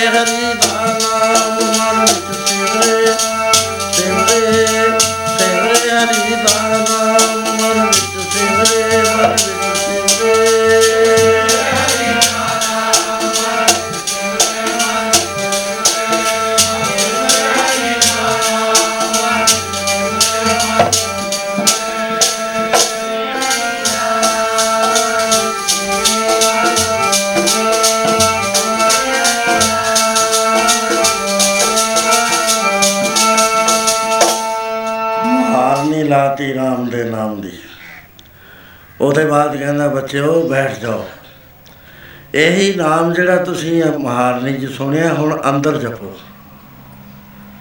ਕਹਿੰਦੇ ਭਗਤ ਕਰਨ ਸਭ ਚਾ ਚਾਟੜੇ ਪਾਦੇ ਹੋਏ ਰਹੇ ਵਿਸਮਾਰ ਮੇਰਾ ਸਕੂਲ ਹੀ ਵਿਗੜ ਗਿਆ। ਸਾਰੇ ਚਾਟੜੇ ਵਿਗੜ ਗਏ। ਵੀ ਹੁਣ ਹੋਏਗਾ ਕੀ? ਸਾਧ ਸੰਗਤ ਜੀ ਇੱਥੇ ਆਇਆ, ਮਨ ਵਿੱਚ ਸਿਮਰੇ RAM ਨਾਮ। ਮਨ ਵਿੱਚ RAM ਦਾ ਨਾਮ ਅਸੀਂ, ਸਾਨੂੰ ਪਤਾ ਨਹੀਂ ਵੀ RAM ਦੇ ਨਾਮ ਦੀਆਂ ਅਵਸਥਾਵਾਂ ਹੁੰਦੀਆਂ ਨੇ। ਪਹਿਲਾਂ ਇਹ ਰਸਨਾ ਦੇ ਨਾਲ ਜਪਣਾ ਪੈਂਦਾ, ਬੋਲ ਬੋਲ ਕੇ। ਚਾਹੇ ਕਿਉਂ ਕਰ ਸਤਨਾਮ ਕਰਤਾ ਬੋਲ ਕਹਿ ਲੋ ਚਾਹੇ ਨਹੀਂ ਜਪ ਹੁੰਦਾ, ਵੈਰੂ ਵੈਰੂ ਵੈਰੂ ਵੈਰੂ ਵੈਰੂ ਵੈਰੂ ਕਹਿ ਲੋ ਇਹਨੂੰ ਪਾਸੂ ਨਾਮ ਕਹਿੰਦੇ ਨੇ। ਬੋਲ ਕੇ ਜਪਣ ਵਾਲਾ ਨਾਮ। ਇਹਦੇ ਨਾਲੋਂ 10 ਗੁਣਾ ਜ਼ਿਆਦਾ ਫਲ ਹੁੰਦਾ ਹੈ। ਜੇ ਜੀਵ ਹਿੱਲੇ ਬੋਲੇ ਹੈ ਨਾ। 10 ਵਾਰੀ ਵਾਹਿਗੁਰੂ ਵਾਹਿਗੁਰੂ ਵਾਹਿਗੁਰੂ ਵਾਹਿਗੁਰੂ ਵਾਹਿਗੁਰੂ ਕਹੋ, ਇੱਕ ਵਾਰੀ ਜੀਵ ਹਿਲਾ ਕੇ ਕਹਿ ਦੋ, ਬੋਲੋ ਨਾ। ਉਹਦੇ ਬਾਅਦ ਮਾਨਸਿਕ ਨਾਮ ਦੀ ਵਾਰੀ ਆ ਜਾਂਦੀ ਹੈ। ਮਨ ਦੇ ਨਾਲ ਨਾਮ ਜਪਣਾ। ਬਾਹਰ 100 ਵਾਰੀ ਬੋ- ਅਪਾਸੂ ਨਾਮ ਬੋਲ ਕੇ ਕਹੋ, ਵਾਹਿਗੁਰੂ ਵਾਹਿਗੁਰੂ ਵਾਹਿਗੁਰੂ ਵਾਹਿਗੁਰੂ ਵਾਹਿਗੁਰੂ 100 ਵਾਰੀ। ਉਥੇ ਇੱਕ ਵਾਰੀ ਚਿਤ ਬਲੋ। ਕਿੰਨਾ ਫਲ ਹੋ ਗਿਆ, ਇੱਕ ਮਾਲਾ ਇੱਕ ਵਾਰੀ ਤੇ ਇੱਕ ਮਾਲਾ ਇੱਕ ਵਾਰੀ ਵਿੱਚ। ਨਾਮ ਜਪਣ ਦੇ ਵੀ ਢੰਗ ਹੋਇਆ ਕਰਦੇ ਫਿਰ ਇਹ ਡੂੰਗੀ ਚਿੱਤ ਨੂੰ ਇਕਾਗਰ ਕਰਕੇ ਗਹਿਰਾ ਜਾ ਕੇ ਇੱਕ ਵਾਰੀ ਵਾਹਿਗੁਰੂ ਕਹੋ। ਬਾਹਰ ਇੱਕ ਹਜ਼ਾਰ ਵਾਰੀ ਕਹੋ ਦੋਏ ਬਰਾਬਰ ਹੋਇਆ ਕਰਦੇ ਆ 10 ਵਾਲਾ ਉਹਦੀਆਂ, ਇਹ ਇੱਕ ਵਾਰੀ। ਸੋ ਇਹ ਮਨ ਦੇ ਵਿੱਚ ਨਾਮ ਸਿਮਰਨ ਦਾ ਤਰੀਕਾ ਉਹਨੇ ਦ੍ਰਿੜ ਕਰਾ ਦਿੱਤਾ। ਕਿਉਂਕਿ ਭਜਨ ਕਰਨ ਵਾਸਤੇ ਬੜੇ ਰਸਤੇ ਨੇ। ਬੜੇ ਅੰਦਰ ਖੇਡਾਂ ਨੇ। ਉਹ ਸਾਰੀਆਂ ਚੀਜ਼ਾਂ ਦੀ ਵਾਕਫੀ ਹੋਣੀ ਪੈਂਦੀ ਹੈ। ਮਨ ਜਦੋਂ ਸ਼ਬਦ ਦੇ ਨਾਲ ਮਿਲ ਜਾਂਦਾ ਹੈ, ਇਹ ਵਾਹਿਗੁਰੂ ਸਾਰੇ ਪਰਿਪੂਰਨ ਹੈ, ਇਹਦੇ ਵਿੱਚ ਲੀਨ ਹੋ ਜਾਂਦਾ ਜਾ ਕੇ। ਇਹਨੂੰ ਸਹਿ ਸਮਾਧ ਕਹਿੰਦੇ ਨੇ ਸਹਿ ਸਮਾਧ ਲਗੀ ਲੇਵੰਤਰ ਸੋ ਰਸ ਹੋਈ ਜਾਂਦਾ ਹੈ। ਸੋ ਇਸ ਤਰ੍ਹਾਂ ਦੇ ਨਾਲ ਭਗਤੀ ਕਰਨ ਲਾ ਦਿੱਤੇ। ਉਹਨਾਂ ਨੇ ਜਾ ਕੇ ਸ਼ਿਕਾਇਤ ਕਰ ਦਿੱਤੀ। ਕਹਿਣ ਲੱਗੇ ਮਹਾਰਾਜ ਅਸੀਂ ਹੋਰ ਕਿਹਨੂੰ ਪੜਾਉਣਾ ਹੈ? ਤੁਹਾਡਾ ਬੱਚਾ ਹੀ ਨਹੀਂ ਪੜ ਰਿਹਾ। ਰਾਜੇ ਪਾਸ ਰਵਾਇਣ ਦੁਖੀ ਦੈਂਤ ਵਧਾਇਆ ਬਾਤ। ਉਹਦੇ ਕੋਲ ਜਾ ਕੇ ਸ਼ਿਕਾਇਤ ਕਰ ਦਿੱਤੀ। ਉਹਨੇ ਕਿਹਾ "ਹਟ, ਮੇਰੇ ਪਾਸ ਲਿਆਓ।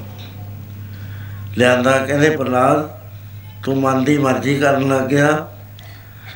ਤੂੰ ਫੱਟੀ ਤੇ ਕਿਉਂ ਨਹੀਂ ਲਿਖਣ ਦਿੱਤਾ? ਜੈ ਨਾਕਸ਼ ਮੈਂ ਤੋਂ ਬੜਾ ਕੋਈ ਨਹੀਂ ਹੈ ਇਸ ਵੇਲੇ ਸੰਸਾਰ ਦੇ ਅੰਦਰ, ਕਿਉਂਕਿ ਮਰਨਾ ਭੁੱਲ ਗਿਆ ਉਹਨੂੰ। ਨਾ ਕੋਈ ਮੈਨੂੰ ਮਾਰ ਸਕਦਾ। ਮੈਂ ਸਦਾ ਸਦਾ ਜਿਉਣਾ ਇਸ ਸੰਸਾਰ ਤੇ। ਕਹਿਣ ਲੱਗਿਆ, ਪਿਤਾ ਜੀ, ਤੁਹਾਤੇ ਵੱਡਾ ਵਾਹਿਗੁਰੂ ਹੈ, ਮੇਰਾ ਇੱਕ ਸਵਾਲ ਦਾ ਜਵਾਬ ਦੇ ਦਿਓ। ਮੈਂ ਮੰਨ ਜੂਗਾ ਮੈਨੂੰ ਐਂ ਦੱਸੋ ਆ ਤਾਰੇ ਤੁਸੀਂ ਬਣਾਏ ਨੇ? ਆ ਜਿਹੜੀ ਹਵਾ ਚੱਲਦੀ ਹੈ, ਤੁਸੀਂ ਬਣਾਈ ਹੈ? ਸਮੁੰਦਰ ਤੁਸੀਂ ਬਣਾਏ ਨੇ? ਪਹਾੜ ਤੁਸੀਂ ਬਣਾਏ ਨੇ। ਐ ਬੰਦਿਆਂ ਦੇ ਢਾਂਚੇ ਤੁਸੀਂ ਬਣਾਏ ਨੇ। ਹੁਣ ਇਹਦਾ ਕਾਹਦਾ ਜਵਾਬ ਦੇਵੇ, ਬਣਾਏ ਤਾਂ ਹੈ ਨਹੀਂ। ਕਹਿੰਦਾ, ਜਿਹਨੇ ਇਹ ਬਣਾਏ ਨੇ, ਮੈਂ ਤਾਂ ਉਸ ਨੂੰ ਵੱਡਾ ਗਿਣਨਾ ਹੈ, ਤੈਨੂੰ ਨਹੀਂ ਵੱਡਾ ਗਿਣਨਾ। ਤੂੰ ਗਲਤ ਪ੍ਰਚਾਰ ਕਰ ਰਿਹਾ ਹੈ। ਇਸ ਦਾ ਲੇਖਾ ਤੈਨੂੰ ਦੇਣਾ ਪੈਣਾ, ਦਰਗਾਹ ਜਾ ਕੇ। ਝਗੜਾ ਵੱਧ ਗਿਆ, ਬੱਚਾ ਛੋਟਾ, ਹੁਣ ਦੇਖੋ 5 ਸਾਲ ਦਾ ਬੱਚਾ ਬੋਲਦਾ ਹੋਵੇ ਇਸ ਤਰ੍ਹਾਂ। ਨਹੀਂ ਮੰਨਦਾ। ਤੇਜ ਇੰਨਾ ਹੈ ਉਹਦਾ। ਉਸ ਵੇਲੇ ਹਰਨਾਕਸ਼ ਨੇ ਕਿਹਾ, ਵੀ ਇਹਨੂੰ ਬਰਬਾਦ ਹੋ ਇਹ ਬੱਚਾ ਰੱਖਣ ਦੇ ਕੰਮ ਦਾ ਨਹੀਂ ਹੈ। ਇਹ ਤਾਂ ਮੇਰਾ ਬੈਰੀ ਘਰ ਵਿੱਚ ਪੈਦਾ ਹੋ ਗਿਆ। ਜ਼ਹਿਰੀਲੇ ਸੱਪਾਂ 'ਚ ਬਿਠਾ ਦੋ ਇਹਨੂੰ। ਬਿਠਾਤਾ, ਪਰੋਂ ਤਾਲਾ ਲਾਤਾ। ਪਹਿਲਾਂ ਲਾਤਾ ਵੀ ਜਦ ਮਰ ਗਿਆ ਤਾਂ ਇਹਨੂੰ ਕੱਢ ਕੇ ਸਿੱਟਿਆ। ਉਹ ਕੁਛ ਵੀ ਨਹੀਂ ਜ਼ਹਿਰੀਲੇ ਸੱਪ ਆ ਕੇ ਖੇਡਦੇ ਨੇ, ਕੋਈ ਇੱਧਰ ਨੂੰ ਲੰਘ ਜਾਂਦਾ, ਕੋਈ ਇੱਧਰ ਨੂੰ ਲੰਘ ਜਾਂਦਾ। 24 ਘੰਟੇ ਰੱਖਿਆ, ਭੁੱਖਾ ਤੇ ਆਇਆ। ਕਹਿੰਦੇ ਉਹਨੂੰ ਤਾਂ ਕੁਝ ਕਹਿੰਦੇ ਹੀ ਨਹੀਂ ਹੈ। ਕਹਿੰਦੇ ਨੇਰੇ ਕਮਰੇ 'ਚ ਬੰਦ ਕਰ ਦੋ, ਸੈੱਲ 'ਚ। ਉਥੇ ਬੰਦ ਕਰਦਾ ਹੈਰਾਨ ਹੁੰਦੇ ਨੇ ਵੀ ਇਹ ਹਨੇਰਾ ਹੈ ਹੀ ਨਹੀਂ, ਉਹਦੇ ਵਿੱਚੋਂ ਤਾਂ ਆਪੇ ਚਾਨਣਾ ਨਿਕਲ ਰਿਹਾ। ਉਹਦੀ ਬਾਡੀ ਵਿੱਚੋਂ ਆਪੇ ਹੀ ਪ੍ਰਕਾਸ਼ ਬਾਹਰ ਆ ਰਿਹਾ ਕਿਉਂਕਿ ਆਦਮੀ ਦੇ ਅੰਦਰ ਪ੍ਰਕਾਸ਼ ਹੈ। ਨਾਮ ਜਪ ਕੇ ਜਦ ਇਹ ਪ੍ਰਕਾਸ਼ ਦੇ ਮੰਡਲ ਤੱਕ ਪਹੁੰਚ ਜਾਂਦਾ ਹੈ, ਐਸੀਆਂ ਗੱਲਾਂ ਵੀ ਹੋ ਜਾਂਦੀਆਂ। ਮਹਾਰਾਜ ਜੀ ਨਾਲ ਇੱਕ ਵਾਰੀ ਮੇਰੇ ਬਚਨ ਹੋ ਰਹੇ ਸੀ। ਉਹ ਕਹਿੰਦੇ, ਅਸੀਂ ਆਪਣੇ ਪ੍ਰਕਾਸ਼ ਵਿੱਚ ਆਪੇ ਚੀਜ਼ਾਂ ਟੋਲ ਲੈਂਦੇ ਆ ਬੱਤੀ ਨਹੀਂ ਅਸੀਂ ਜਲਾਇਆ ਕਰਦੇ।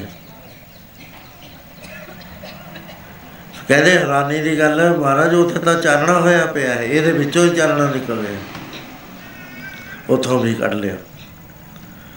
ਕਹਿਣ ਲੱਗੇ ਐ ਕਰੋ ਇਹਨੂੰ ਪਹਾੜ ਦੀ ਚੋਟੀ ਤੋਂ ਸਿੱਟ ਦੋ ਲੈ ਕੇ ਜਾ ਕੇ ਸਿੱਟ ਦਿੱਤਾ। ਵਾਹਿਗੁਰੂ ਨੇ ਗ੍ਰੈਵਿਟੀ ਉਹ ਖਤਮ ਕਰਤੀ ਨਾਮ ਨੇ ਪਰਮੇਸ਼ਰ ਦੇ ਨੇ। ਉਹ ਆਉਂਦਾ ਹੀ ਨਹੀਂ ਹੌਲੀ ਹੌਲੀ ਜਿਵੇਂ ਅੱਕ ਦੀ ਰੂਹ ਆਉਂਦੀ ਹੈ ਹੇੜਾਂ ਨੂੰ ਫੰਬਾ ਆਉਂਦਾ ਹੈ, ਐ ਹੌਲੀ ਹੌਲੀ ਆ ਰਿਹਾ, ਦੁਨੀਆ ਸਾਰੀ ਦੇਖ ਰਹੀ ਹੈ ਤੇ ਰਾਮ ਰਾਮ ਕਰਦਾ, ਰਾਮ ਦੇ ਨਾਮ ਦੀ ਮਹਾਰਨੀ ਗਾਉਂਦਾ ਆ ਰਿਹਾ।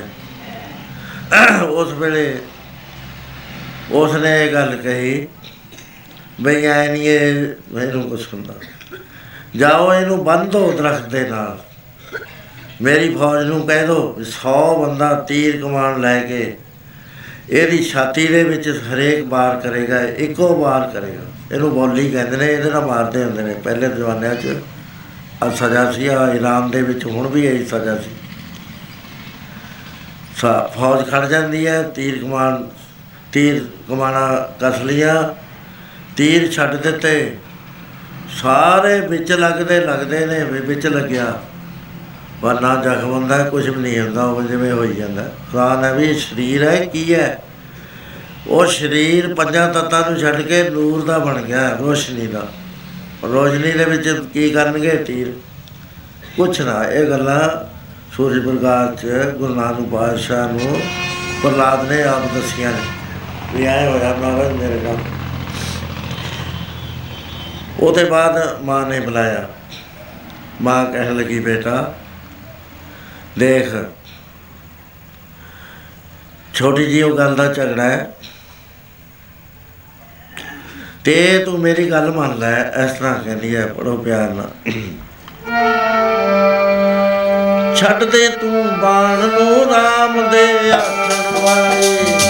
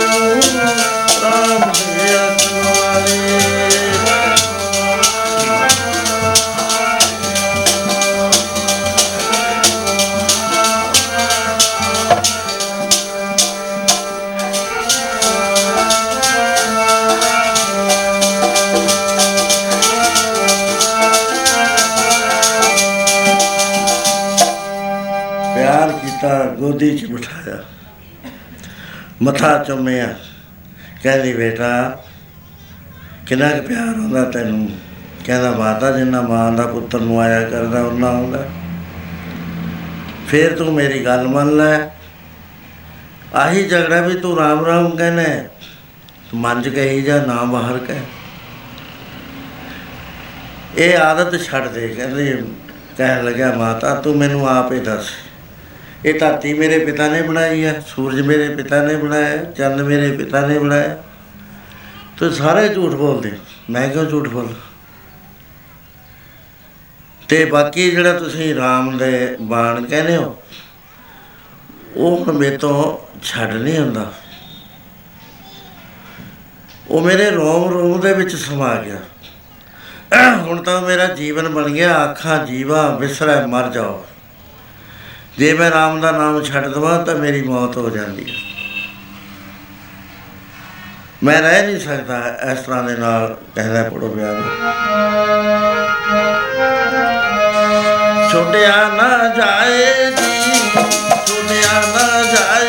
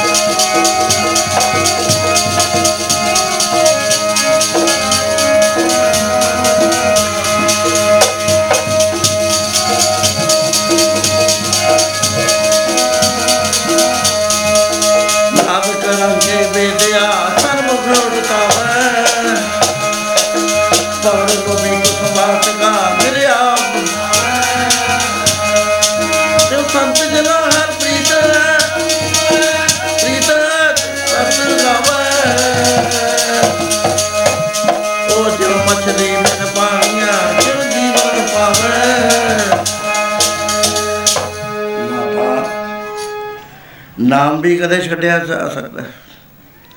ਪਹਿਲਾ ਪਹਿਲਾ ਨਾਮ ਅੰਦਰ ਨਹੀਂ ਆਉਂਦਾ ਵਾਸੀਆਂ ਆਉਂਦੀਆਂ, ਨੀਂਦ ਆਉਂਦੀ ਹੈ ਮਨ ਦੌੜਦਾ ਹੈ। ਪਰ ਹੌਲੀ ਹੌਲੀ ਜਦੋਂ ਨਾਮ ਜਪਦਾ ਹੈ, ਪਹਿਲਾਂ ਰਸਨਾ ਨਾਲ ਜਪਦਾ ਹੈ, ਫਿਰ ਕੰਠ ਵਿੱਚ ਜਪਦਾ ਹੈ, ਸਵਾਸ ਨਾਲ ਜਪਦਾ ਹੈ, ਨਾਭੀ ਵਿੱਚ ਜਪਦਾ ਹੈ, ਆਗਿਆ ਚੌਕ ਚੱਕਰ ਵਿੱਚ ਜਪਦਾ ਹੈ ਫੇਰ ਨਹੀਂ ਨਾਮ ਛਪਿਆ ਜਾਂਦਾ, ਫੇਰ ਤਾਂ ਰੋਮ ਰੋਮ ਦੇ ਵਿੱਚ ਸਮਾ ਜਾਇਆ ਕਰਦਾ। ਸਹਿ ਸਮਾਨਾ ਭੀਤਰੇ ਛੋੜਿਆ ਨਾ ਜਾਏ, ਉਹ ਤਾਂ ਸ- ਸਮਾ ਗਿਆ ਬੋਡੀ ਦੇ ਅੰਦਰ। ਹੁਣ ਤਾਂ ਮੈਂ ਜਿਉਂਦਾ ਤਾਂ ਸੋ ਜੀਵਿਆ, ਜਿਸ ਮਨ ਵਸਿਆ ਸੋਏ। ਨਾਨਕ ਅਵਰ ਨਾ ਜੀਵਿਆ ਕੋਏ, ਜੇ ਜੀਵੈ ਪਤ ਲੱਥੀ ਜਾਏ, ਸਭ ਹਰਾਮ ਜੇ ਤਾ ਕੁਛ ਖਾਏ। ਹੁਣ ਤਾਂ ਮੇਰੀ ਜ਼ਿੰਦਗੀ ਨਾਮ ਬਣ ਗਈ, ਆਖਣ ਔਖਾ, ਸਾਚਾ ਨਾਮ। ਆਖਾਂ ਜੀਵਾ ਵਿਸਰੈ ਮਰ ਜਾਓ। ਆਖਣ ਔਖਾ ਸਾਚਾ ਨੂੰ, ਮਾਤਾ, ਮੈਂ ਕਿਵੇਂ ਛੱਡ ਸਕਦਾ? ਹੁਣ ਤਾਂ ਰਾਮ ਮੇਰੇ ਅੰਦਰ ਨਾਮ ਹੈ, ਚੱਲਦਾ ਹੈ। ਤਾਂ ਮੈਨੂੰ ਜੀਵਨ ਹੈ, ਨਹੀਂ ਮੇਰਾ ਜੀਵਨ ਕਿਸੇ ਕੰਮ ਨਹੀਂ ਕਹਿੰਦੇ, ਅਸੀਂ ਨਹੀਂ ਨੱਪਦੇ, ਅਸੀਂ ਜਿਉਂਦੇ ਨਹੀਂ। ਤੁਸੀਂ ਕਹਿਣ ਲੱਗੇ, ਤੁਸੀਂ ਮਰੇ ਹੋਏ ਹੋ। ਤੁਹਾਡੀ ਜਿਹੜਾ, ਜਿਹਨੂੰ ਜ਼ਿੰਦਗੀ ਸਮਝਦੇ ਹੋ, ਇਹ ਕੈਮੀਕਲ ਹੈ, ਰੋਟੀ ਪਾਣੀ ਦੇ ਆਸਰੇ ਚੱਲਦੀ ਆ। ਪ੍ਰਸ਼ਾਦਾ ਛਕ ਲਿਆ, ਪਾਣੀ ਪੀ ਲਿਆ, ਚੀਜ਼ਾਂ ਖਾ ਲੀਆਂ ਵਿਟਾਮਿਨ ਖਾ ਲਏ। ਇਹ ਜੀਵਨ ਨਹੀਂ, ਇਹ ਤਾਂ ਇੱਕ ਮੁਰਦੇ ਨੂੰ ਕਹਾਂ ਲਾਸ਼ ਨੂੰ ਕਹਾਂ ਵਧਾਈ ਜਾ ਜੀਵਨ ਤਾਂ ਉਹ ਹੈ ਜਿਹੜਾ ਖੇੜੇ ਵਿੱਚ ਹੁੰਦਾ ਹੈ। ਉਹ ਖੇੜੇ ਵਾਲਾ ਜੀਵਨ ਦਾ ਤੁਹਾਨੂੰ ਪਤਾ ਨਹੀਂ, ਕਿਉਂਕਿ ਤੁਸੀਂ ਨਾਮ ਨਹੀਂ ਜਪਿਆ। ਮਾਤਾ ਉਪਦੇਸ਼ੇ ਪ੍ਰਲਾਦ ਪਿਆਰੇ, ਪੁੱਤਰ ਨਾਮ ਨਾਮ ਛੋਡੋ ਜੀਉ ਲਿਓ ਵਾਰੇ। ਵਿਚਾਰ ਲੈ ਆਪਣੇ ਆਪ ਨੂੰ, ਤੇਰਾ ਬ- ਪਿਤਾ ਬਹੁਤ ਹਰਖੀ ਹੈ। ਜਿੱਦੀ ਹੈ, ਤੂੰ ਵੀ ਜਿੱਦੀ ਹੈ। ਤੂੰ ਉਹ ਗੱਲ ਨਹੀਂ ਛੱਡਦਾ ਉਹ ਉਦਲੀ ਨਹੀਂ ਛੱਡਦਾ, ਮੈਂ ਵਿਚਾਲੇ ਔਖੀ ਹੋ ਰਹੀ। ਹਾਂ। ਹੁਣ ਮੈਂ ਤੇਰਾ ਸਾਥ ਦੇਵਾਂ ਕੋਦਾ ਦੇਵਾਂ? ਤੂੰ ਆਪਣਾ ਜਾਨ ਬਚਾ ਲੈ। ਪ੍ਰਲਾਦ ਕਹੇ, ਸੁਣੋ ਮੇਰੀ ਮਾਏ, ਨਾਮ ਨਾ ਛੋਡੋ ਗੁਰਦੁਆ ਬਚਾਏ। ਮੈਨੂੰ ਤਾਂ ਬੁਝਾ ਦਿੱਤਾ, ਮੈਂ ਜਾਣਿਆ ਨਹੀਂ ਨਾ ਅਸੀਂ ਜਾਣਦੇ ਆ। ਮ ਜਾਣਨ ਨਾਲ ਬੁੱਝਣ ਚ ਬੜਾ ਫ਼ਰਕ ਹੈ। ਮਹਾਰਾਜ ਕਹਿੰਦੇ ਜਾਣਨਾ ਕੋਈ ਚੀਜ਼ ਨਹੀਂ ਹੋਇਆ ਕਰਦੀ। ਇਹ ਕੰਮ ਖੜਾ ਹੈ। ਉਹ ਤੁਸੀਂ ਇਹ ਜਾਣ ਲਿਆ ਵੀ ਦੁਸਹਿਰੀ ਅੰਬ ਹੈ। ਹੋਰ ਜ਼ਿਆਦਾ ਜਾਣ ਲਿਆ ਵੀ ਇਹਦੇ ਵਿੱਚ ਇੰਨੇ ਕੈਲਰੀਜ਼ ਹੈ। ਫੂਡ ਵੈਲਿਊ ਇਹਦੀ ਇਹ ਹੈ। ਇੰਨੀ ਇਹਦੇ ਚ ਐਸਿਡ ਹੈ, ਇੰਨੀ ਸ਼ੂਗਰ ਹੈ। ਬੁਝਿਆ ਤਾਂ ਹੈ ਨਹੀਂ ਨਾ, ਬੁਝਿਆ ਤਾਂ ਉਹਨੇ ਆ ਜਿਹਨੇ ਆ ਕੇ ਅੰਬ ਤੋੜ ਲਿਆ ਚੂਟ ਲਿਆ। ਇੰਨਾ ਫ਼ਰਕ ਹੈ ਜਾਣਨ ਔਰ ਬੁੱਝਣ ਚ। ਮਹਾਰਾਜ ਕਹਿੰਦੇ ਜੇ ਬੁਝਿਆ ਨਹੀਂ ਨਾ ਹੈ ਆਵਨਾ ਇਸ ਰਿਸ ਮੈਂ ਬਿਨ ਬੁਝੇ ਪਸਟੋਰ ਕਹਿੰਦੇ ਮਨੁੱਖ ਕੌਣ ਹੈ ਤੂੰ ਆਪਣੇ ਆਪ ਨੂੰ? ਤੂੰ ਤਾਂ ਪਸ਼ੂ ਹੈ, ਪਸ਼ੂ ਵੀ ਮਰਿਆ ਹੋਇਆ।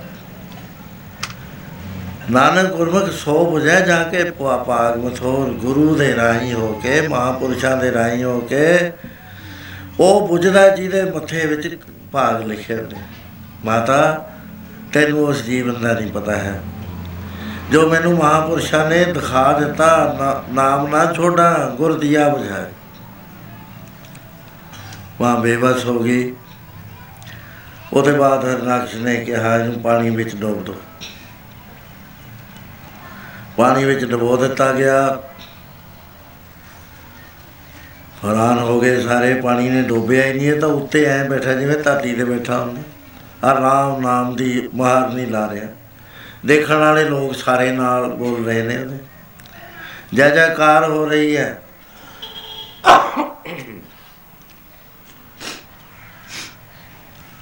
ਉਸ ਵੇਲੇ ਹਰਨਾਕਸ਼ ਨੂੰ ਕਿਹਾ ਵੀ ਉਹ ਤਾਂ ਪਾਣੀ 'ਚ ਡੁੱਬਦਾ ਨਹੀਂ ਹੈ ਕਹਿਣ ਲੱਗੇ, ਅੱਗ 'ਚ ਜਾਲ ਦੋ ਬਿਠਾ ਕੇ ਬੰਨ ਕੇ ਜਾਲ ਦੋ ਭੂਆ ਸੀ ਉਹਦੀ, ਉਹਦਾ ਨਾਮ ਹੋਲੀ ਸੀ, ਹੋਰੀ ਕਹਿੰਦੇ ਸੀ। ਉਹਨੇ ਕਿਹਾ, ਬੇਟਾ, ਮੇਰੀ ਗੋਦੀ 'ਚ ਬੈਠ, ਤੇਰਾ ਪਿਤਾ ਤੈਨੂੰ ਜਾਣਨ ਲੱਗਿਆ। ਬਿਠਾ ਲਿਆ, ਚਲਾਕੀਏ ਸੀ, ਉਹਦੇ ਉੱਤੇ ਇੱਕ ਚਾਦਰ ਸੀ, ਬਲ ਪ੍ਰਾਪਤ ਕਰਕੇ ਲਈ ਹੋਈ। ਅੱਗ ਦਾ ਸੇਕ ਨਹੀਂ ਸੀ ਲੱਗਦਾ, ਜੇ ਉਹ ਲੁਕਤੇ ਲੈ ਲੈ ਅੱਗ ਜਲ ਦਿੱਤੀ ਗਈ ਪ੍ਰਲਾਦ ਨੂੰ ਚੱਕ ਕੇ ਉਹਨੇ ਅੱਗ ਤੇ ਬਿਠਾਲਤਾ ਨਾਲ ਦੀ ਨਾਲ ਐਸੀ ਤੇਜ਼ ਹਵਾ ਆਈ, ਉਹ ਜਿਹੜੀ ਚਾਦਰ ਸੀ ਉੱਤੇ, ਉਹ ਪ੍ਰਲਾਦ ਤੇ ਹੋ ਗਈ, ਉਹ ਉਹ ਤੋਂ ਲੈ ਗਈ, ਉਹ ਜਲ ਗਈ ਤੇ ਪ੍ਰਲਾਦ ਬਚ ਗਿਆ। ਮਹਾਰਾਜ ਹੋਰ ਤਰ੍ਹਾਂ ਦੱਸਦੇ ਨੇ ਇਸ- ਇਹ ਕਹਾਣੀ ਹੈ, ਮਹਾਰਾਜ ਹੋਰ ਤਰ੍ਹਾਂ ਦੱਸਦੇ ਮਹਾਰਾਜ ਕਹਿੰਦੇ ਦੁਸ਼ ਸਵਾ ਮਿਲ ਮੰਤਰ ਪਕਾਇਆ, ਕਰਸਾ ਔਦ ਕਨੇਰੀ। ਰਾਜਾ ਰਾਮ ਮਾਇਆ ਫੇ ਗੇਰ ਤਰ ਜਲ ਜਵਾਲਾ ਪੈ ਰੱਖਿਓ, ਰਾਜਾ ਰਾਮ ਮਾਇਆ ਫੇਰੀ। ਮਹਾਰਾਜ ਨੇ ਮਾਇਆ ਨੂੰ ਇਹ ਫੇਰਤਾ ਅੱਗ ਵਿੱਚੋਂ ਜਲਣ ਵਾਲੀ ਸ਼ਕਤੀ ਖਿੱਚ ਲਈ, ਪਾਣੀ ਵਿੱਚੋਂ ਡੋਬਣ ਵਾਲੀ ਖਿੱਚ ਲਈ, ਚਿੱਲਾ ਕਰਨ ਵਾਲੀ ਖਿੱਚ ਲਈ। ਪਹਾੜ ਦੇ ਉੱਤੋਂ ਸਿੱਟਿਆ, ਉਹ ਗ੍ਰੈਵਿਟੀ ਵਾਲੀ ਸ਼ਕ- ਸ਼ਕਤੀ ਖਿੱਚ ਲਈ। ਮਹਾਰਾਜ ਨੇ ਮਾਇਆ ਦਾ ਸੁਭਾਅ ਬਦਲਤਾ, ਉਹ ਕੁਝ ਨਹੀਂ ਹੋ ਸਕਿਆ, ਐਸਾ ਫਰਮਾਨ ਆਉਂਦਾ ਹੈ।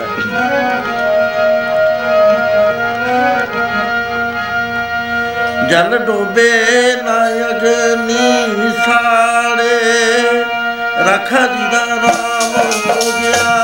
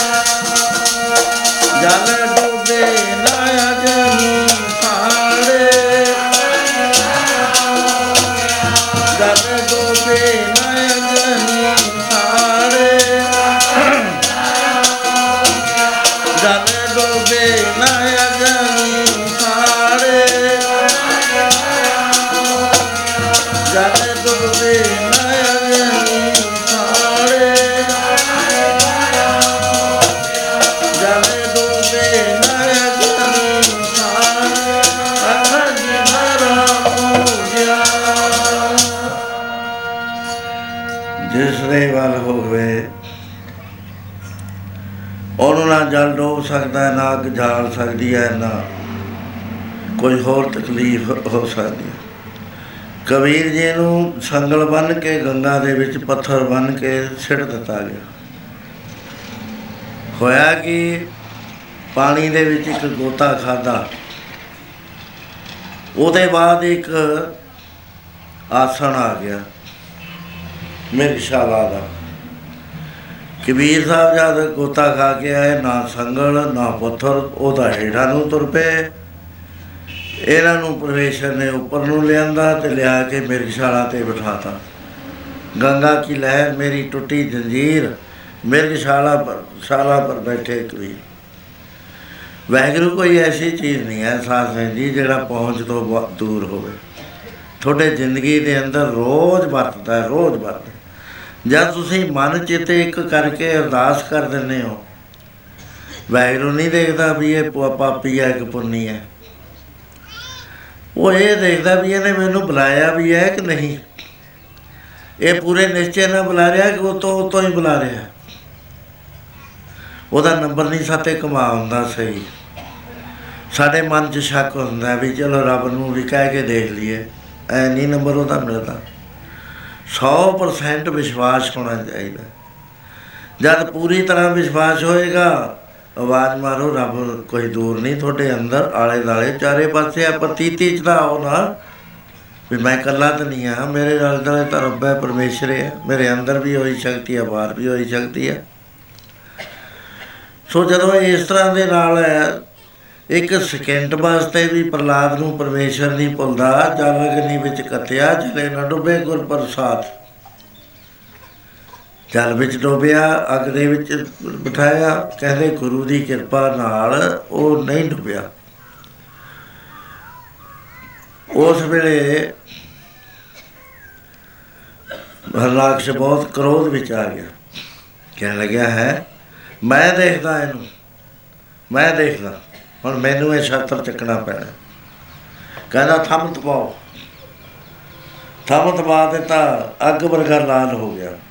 ਇਹ ਸਜ਼ਾ ਪੁਰਾਣੇ ਜ਼ਮਾਨੇ 'ਚ ਦਿਆ ਕਰਦੇ ਸੀ। ਹੁਣ ਵੀ ਦੇ ਦਿੰਦੇ ਨੇ, ਹੁਣ ਕਿਹੜਾ ਘੱਟ ਨੇ?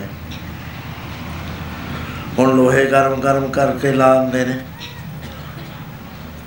ਉਹ ਸਜ਼ਾ ਸੀ ਵੀ ਇਹਨੂੰ ਚਮੇੜ ਦੋ ਉਹਦੇ ਨਾਲ। ਉਸ ਵੇਲੇ ਉਹ ਕਹਿਣ ਲੱਗਿਆ, ਥੰਮ ਗਰਮ ਹੋ ਗਿਆ, ਨੇੜੇ ਨਹੀਂ ਜਾ ਹੁੰਦਾ ਉਹਦੇ। ਦੂਰ ਦੂਰ ਖੜੇ ਨੇ ਸਾਰੇ। ਪ੍ਰਲਾਦ ਨੂੰ ਲਿਆਂਦਾ। ਤੇ ਉਸ ਵੇਲੇ ਉਹ ਕਹਿਣ ਲੱਗਿਆ ਦੇਖ ਪ੍ਰਲਾਦ ਅੱਗੇ ਤੂੰ ਬਚ ਗਿਆ। ਪਾਣੀ 'ਚ ਤੂੰ ਡੁੱਬਿਆ ਨਹੀਂ ਹੈ, ਸੱਪਾਂ ਨੇ ਤੈਨੂੰ ਡੰਗਿਆ ਨਹੀਂ ਹੈ, ਪਹਾੜ ਤੋਂ ਸਿੱਟਿਆ ਹੋਇਆ ਤੂੰ, ਮਰਿਆ ਨਹੀਂ ਹੈ, ਤੇਰੇ ਸੱਟ ਨਹੀਂ ਲੱਗੀ, ਅੱਗ ਦੇ ਵਿੱਚ ਬਿਠਾਇਆ ਹੋਇਆ ਤੂੰ ਜਲਿਆ ਨਹੀਂ ਹੈ। ਕੌਣ ਰੱਖਦਾ ਹੈ ਤੈਨੂੰ? ਕਹਿੰਦਾ, ਮੇਰਾ ਰਾਮ ਰੱਖਦਾ। ਹੈ। ਕਹਿੰਦਾ, ਮੈਂ ਦੇਖਦਾ। ਇਸ ਤਰ੍ਹਾਂ ਪੜ੍ਹੇ ਸਾਰੇ ਪ੍ਰੇਮੀ।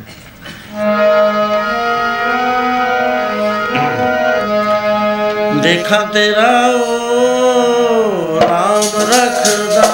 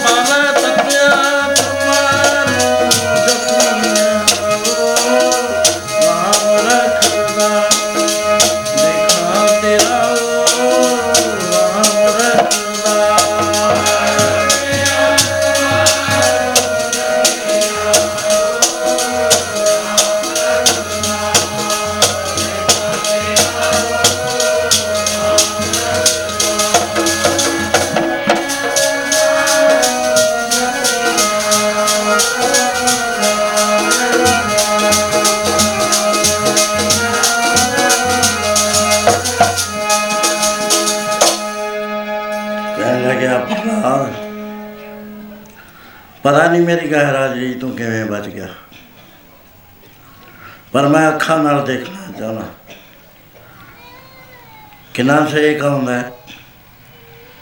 ਪਤਾ ਹੈ ਕਿੰਨਾ ਥਮ ਗਰਮ ਹੈ, ਲੋ- ਲਾਲ ਰੂਪ ਹੋਇਆ ਪਿਆ ਨੇੜੇ ਨਹੀਂ ਕੋਈ ਜਾ ਸਕਦਾ। ਅਜੇ ਵੀ ਮੌਕਾ ਹੈ ਤੂੰ ਆਰਾਮ ਕਹਿਣ ਦੀ ਆਦਤ ਛੱਡ ਦੇ।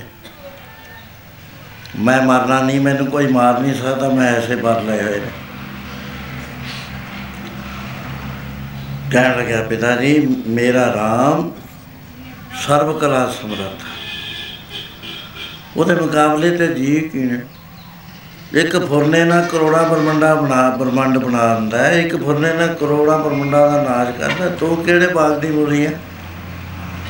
ਇੰਨਾ ਬਮਾਨ ਤੇਰੇ ਮਨ ਵਿੱਚ ਆ ਗਿਆ ਕਿ ਆਪੇ ਰਾਮ ਬਣ ਕੇ ਬੈਠ ਗਿਆ। ਹਾਂ, ਮੇਰਾ ਰਾਮ ਇਹਦੇ ਵਿੱਚ ਹੈ। ਜਾ ਕੇ ਐਂ ਜਫੀ ਪਾ ਲਈ, ਜਿਵੇਂ ਬਰਫ਼ ਹੁੰਦੀ ਹੈ। ਸਹਿ ਕੇ ਨਹੀਂ ਲੱਗਦਾ। ਉਸ ਵੇਲੇ ਘਬਰਾ ਗਿਆ। ਕਹਿੰਦਾ, ਕਿੱਥੇ ਹੈ ਤੇਰਾ ਰਾਮ? ਮੈਨੂੰ ਹੁਣ ਦੱਸ, ਮੈਂ ਉਹਦੇ ਨਾਲ ਸਿੱਧਮ ਸਿੱਧਾ ਲੜਨਾ ਚਾਹੁੰਦਾ ਹੈ ਕਹਿੰਦਾ ਪੜੋ ਪਿਆ ਨਾ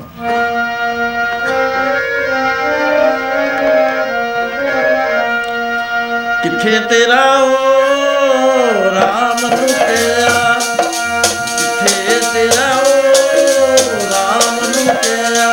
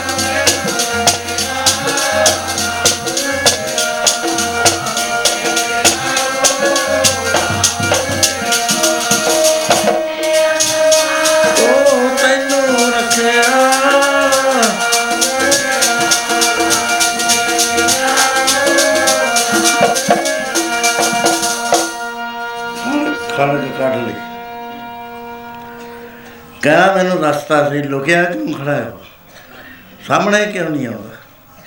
ਕੱਢ ਖੜਗ ਸਦ ਪੁੱਛਿਆ, ਕੌਣ ਸੋ ਤੇਰਾ ਹੈ ਉਸਤਾਦ? ਕਿੱਥੇ ਹੈ? ਇਹ ਥੰਮ ਚ ਹੈ? ਕਹਿੰਦਾ, ਹਾਂ, ਥੰਮ ਚ ਹੈ। ਗੁਰਜ ਚੁੱਕ ਲਈ। ਪੂਰੇ ਜ਼ੋਰ ਦੇ ਨਾਲ ਜਾ ਕੇ ਤਲਾਮ ਦੇ ਕੇ ਉਹਦੇ ਵਿੱਚ ਮਾਰੀ। ਹੈਰਾਨ ਹੋ ਗਿਆ, ਚਾਰੇ ਪਾਸੇ ਨੂੰ ਥੰਮ ਫ- ਫਟ ਗਿਆ ਚਾਰ ਫਾੜੀਆਂ ਹੋ ਗਈਆਂ। ਵਿੱਚੋਂ ਛਾਲ ਮਾਰ ਕੇ ਨਿਕਲਿਆ ਅੱਧਾ ਮਨੁੱਖ, ਅੱਧਾ ਸ਼ੇਰ। ਉਹਦੇ ਨਾਲ ਗੁਰਜਨ ਨਾਲ ਲੜਦਾ ਹੈ। ਸਾਰੀਆਂ ਸ਼ਕਤੀਆਂ ਦਾ ਮਾਲਕ ਜਿਹੜਾ ਪਾਰ ਬ੍ਰਹਮ ਪਰਮੇਸ਼ਰ ਹੈ, ਉਹਦੇ ਨਾਲ ਇੱਕ ਮਨੁੱਖ ਲੜਾਈ ਕਰ ਰਿਹਾ, ਬਣਾਇਆ ਹੋਇਆ ਉਹਦਾ। ਉਹ ਵੀ ਸਮਾਂ ਲਗਾ ਰਹੇ ਨੇ, ਕਿਉਂਕਿ ਇਹਦੇ ਸੂਰਜ ਥੋੜਾ ਖੜਾ ਹੈ। ਇਹ ਨੱਠ ਨੱਠ ਕੇ ਮਾਰਦਾ ਹੈ, ਵੀ ਮੈਂ ਇਹਨੂੰ ਨਠਾ ਦੂੰ।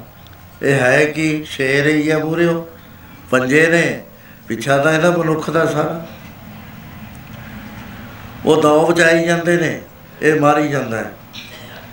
ਇਹਨਾਂ ਨੂੰ ਸੂਰਜ ਦੀ ਟਿੱਕੀ ਛਿਪਣ ਤੇ ਆ ਗਈ। ਇੱਕ ਨੁੱਕਰ ਉਹਦੀ ਛਿਪਣ ਲੱਗੀ। ਉਸੇ ਵੇਲੇ ਫੜ ਲਿਆ ਜੁਫੀ ਪਾ ਕੇ ਚੁੱਕਿਆ, ਚੁੱਕ ਕੇ ਲਿਆ ਕੇ ਦੇਲੀ ਤੇ ਬੈਠ ਗਏ ਕਹਿੰਦੇ ਦੱਸ ਮੈਂ ਆਦਮੀ ਆ ਕਿ ਪਸ਼ੂ ਆ? ਦੇਖ ਮੈਂ ਮੇਰਾ ਅੱਧਾ ਮਨੁੱਖਾ ਅੱਧਾ ਪਸ਼ੂ।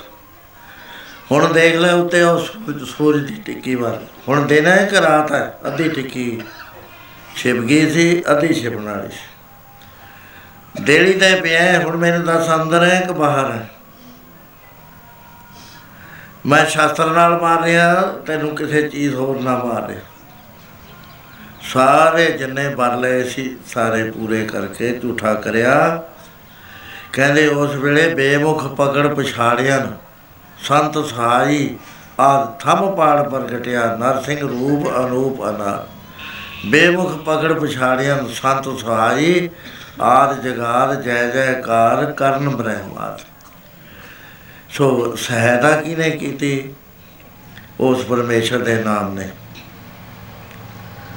ਜਿਹਦੇ ਬਾਰੇ ਮਹਾਰਾਜ ਕਹਿੰਦੇ ਆ ਕਿ ਹਰ ਥਾਂ ਤੇ ਸਹਾਇਤਾ ਕਰਦਾ ਹੈ। ਆਜਾ ਮਲ ਪਾਪੀ ਨੂੰ ਸਾਰੀ ਦੁਨੀਆ ਜਾਣਦੀ ਹੈ। ਇੱਕ ਸਵਾਸ ਰਹਿ ਗਿਆ ਆਖਰੀ। ਜਮਦੂਤ ਸਾਹਮਣੇ ਦੇਖ ਲੈ। ਬਹੁਤ ਬੰਦੇ ਨੇ ਜਿਹੜੇ ਜਮਦੂਤ ਦੇਖ ਕੇ ਇਸ਼ਾਰੇ ਕਰਨ ਨੇ ਮੈਨੂੰ ਫੜ ਰਹੇ ਨੇ, ਬਚਾਓ ਮੈਨੂੰ ਇਹ ਤੇ ਇਹਨਾਂ ਤੋਂ।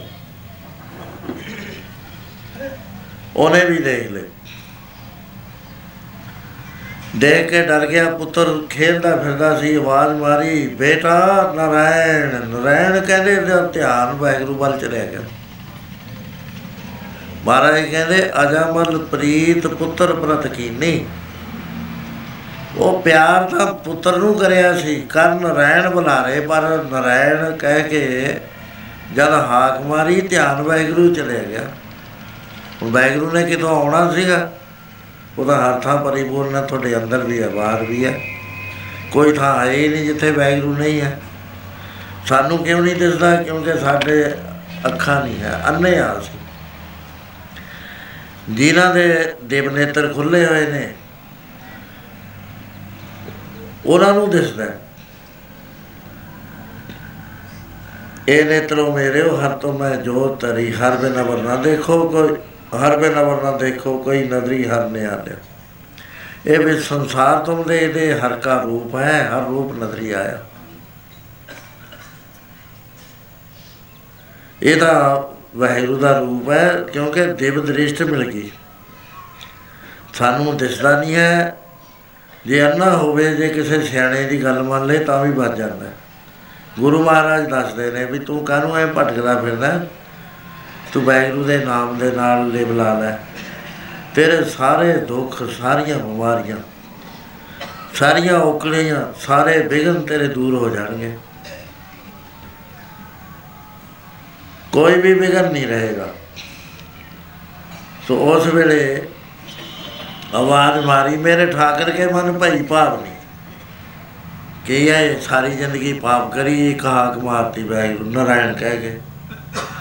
ਉਸੇ ਵੇਲੇ ਦੇਵਗਣ ਭੇਜ ਦਿੱਤੇ। ਕਹਿੰਦੇ, ਮੇਰੇ ਠਾਕਰ ਕੇ ਮਨ ਭਈ ਪਾਪ ਨਹੀਂ ਜਬ ਕੰਕਰ ਮਾਰ ਬਦਾਰੇ, ਕੁੱਟ ਕੁੱਟ ਕੇ ਕੱਢ ਦਿੱਤੇ ਜਮਦੂਤ ਉਥੋਂ। ਫਿਰ ਕਿੱਡੀ ਬੜੀ ਚੀਜ਼ ਹੋਈ ਸਾਧ ਸੰਗਤ ਜੀ। ਇਸ ਨਾਮ ਨੂੰ ਸਮਝੋ। ਇਹ ਨਾਮ ਤੁਹਾਡੇ ਅੰਦਰ ਹੈ। ਨੌ ਨੇ ਅੰਮ੍ਰਿਤ, ਪ੍ਰਭ ਕਾ ਨਾਮ, ਦੇਹੀ ਮੈਂ ਇਸ ਕਾ ਵਿਸਰਾਮ, ਸੁਨ ਸਵਾਦ ਅਨੰਤ ਹੈ ਨਾਦ, ਕਹਿ ਨਾ ਜਾਈ ਚਾਰ ਜੁਰ ਸਵਾਦ। ਇਹ ਪ੍ਰਗਟ ਕਿਵੇਂ ਹੁੰਦਾ ਹੈ? ਤੁਹਾਨੂੰ ਪਤਾ ਹੈ ਨਾ ਧਰਤੀ ਵਿੱਚ ਪਾਣੀ ਹੈ। ਤੁਸੀਂ ਖੇਤ ਸੰਜਣੇ ਜ਼ਿਆਦਾ ਖੂਹ ਲਾਓਗੇ ਜੇ ਸਖਾਲਾ ਤਰੀਕਾ ਕਰਨਾ ਹੈ, ਬੋਰ ਕਰ ਲਓ। ਬੋਰ ਕਰਿਆ ਤਾਂ ਸਾਰਾ ਪਾ ਦਿੱਤਾ ਸਮਾਨ ਫਿਲਟਰ ਵੀ ਪਾ ਦਿੱਤਾ ਰਿਫਲੈਕਸ ਬਾਲ ਵੀ ਪਾਣੀ ਤੱਕ ਪਾ ਦਿੱਤਾ। ਹੁਣ ਉੱਤੇ ਮੋਟਰ ਵੀ ਫਿੱਟ ਕਰ ਦਿੱਤੀ, ਬਿਜਲੀ ਵੀ ਆ ਗਈ, ਹੁਣ ਬਟਨ ਦੱਬੀ ਜਾਓ, ਚਾਹੇ 100 ਸਾਲ ਦੱਬੀ ਜਾਓ, ਕਦੇ ਨਹੀਂ ਪਾਣੀ ਆਏਗਾ। ਕਿਉਂ ਇੱਕ ਗਲਤੀ ਕੀਤੀ ਹੋਈ ਹੈ?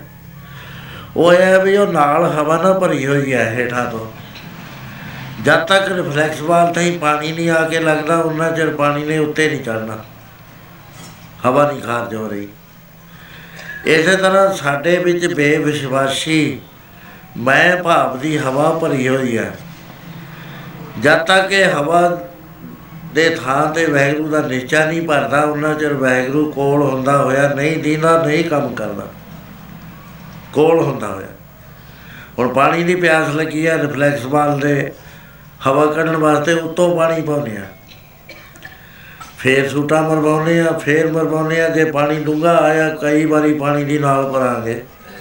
ਜਦ ਪਾਣੀ ਆ ਕੇ ਰਿਫਲੈਕਸ ਬਾਲ ਨਾਲ ਲੱਗ ਗਿਆ, ਫੇਰ ਚਾਹੇ ਜਦ ਜੀ ਕਰਦਾ ਬਟਨ ਦਬ ਦੋ, ਪਾਣੀ ਬਾਹਰ ਆ ਜਾਏਗਾ।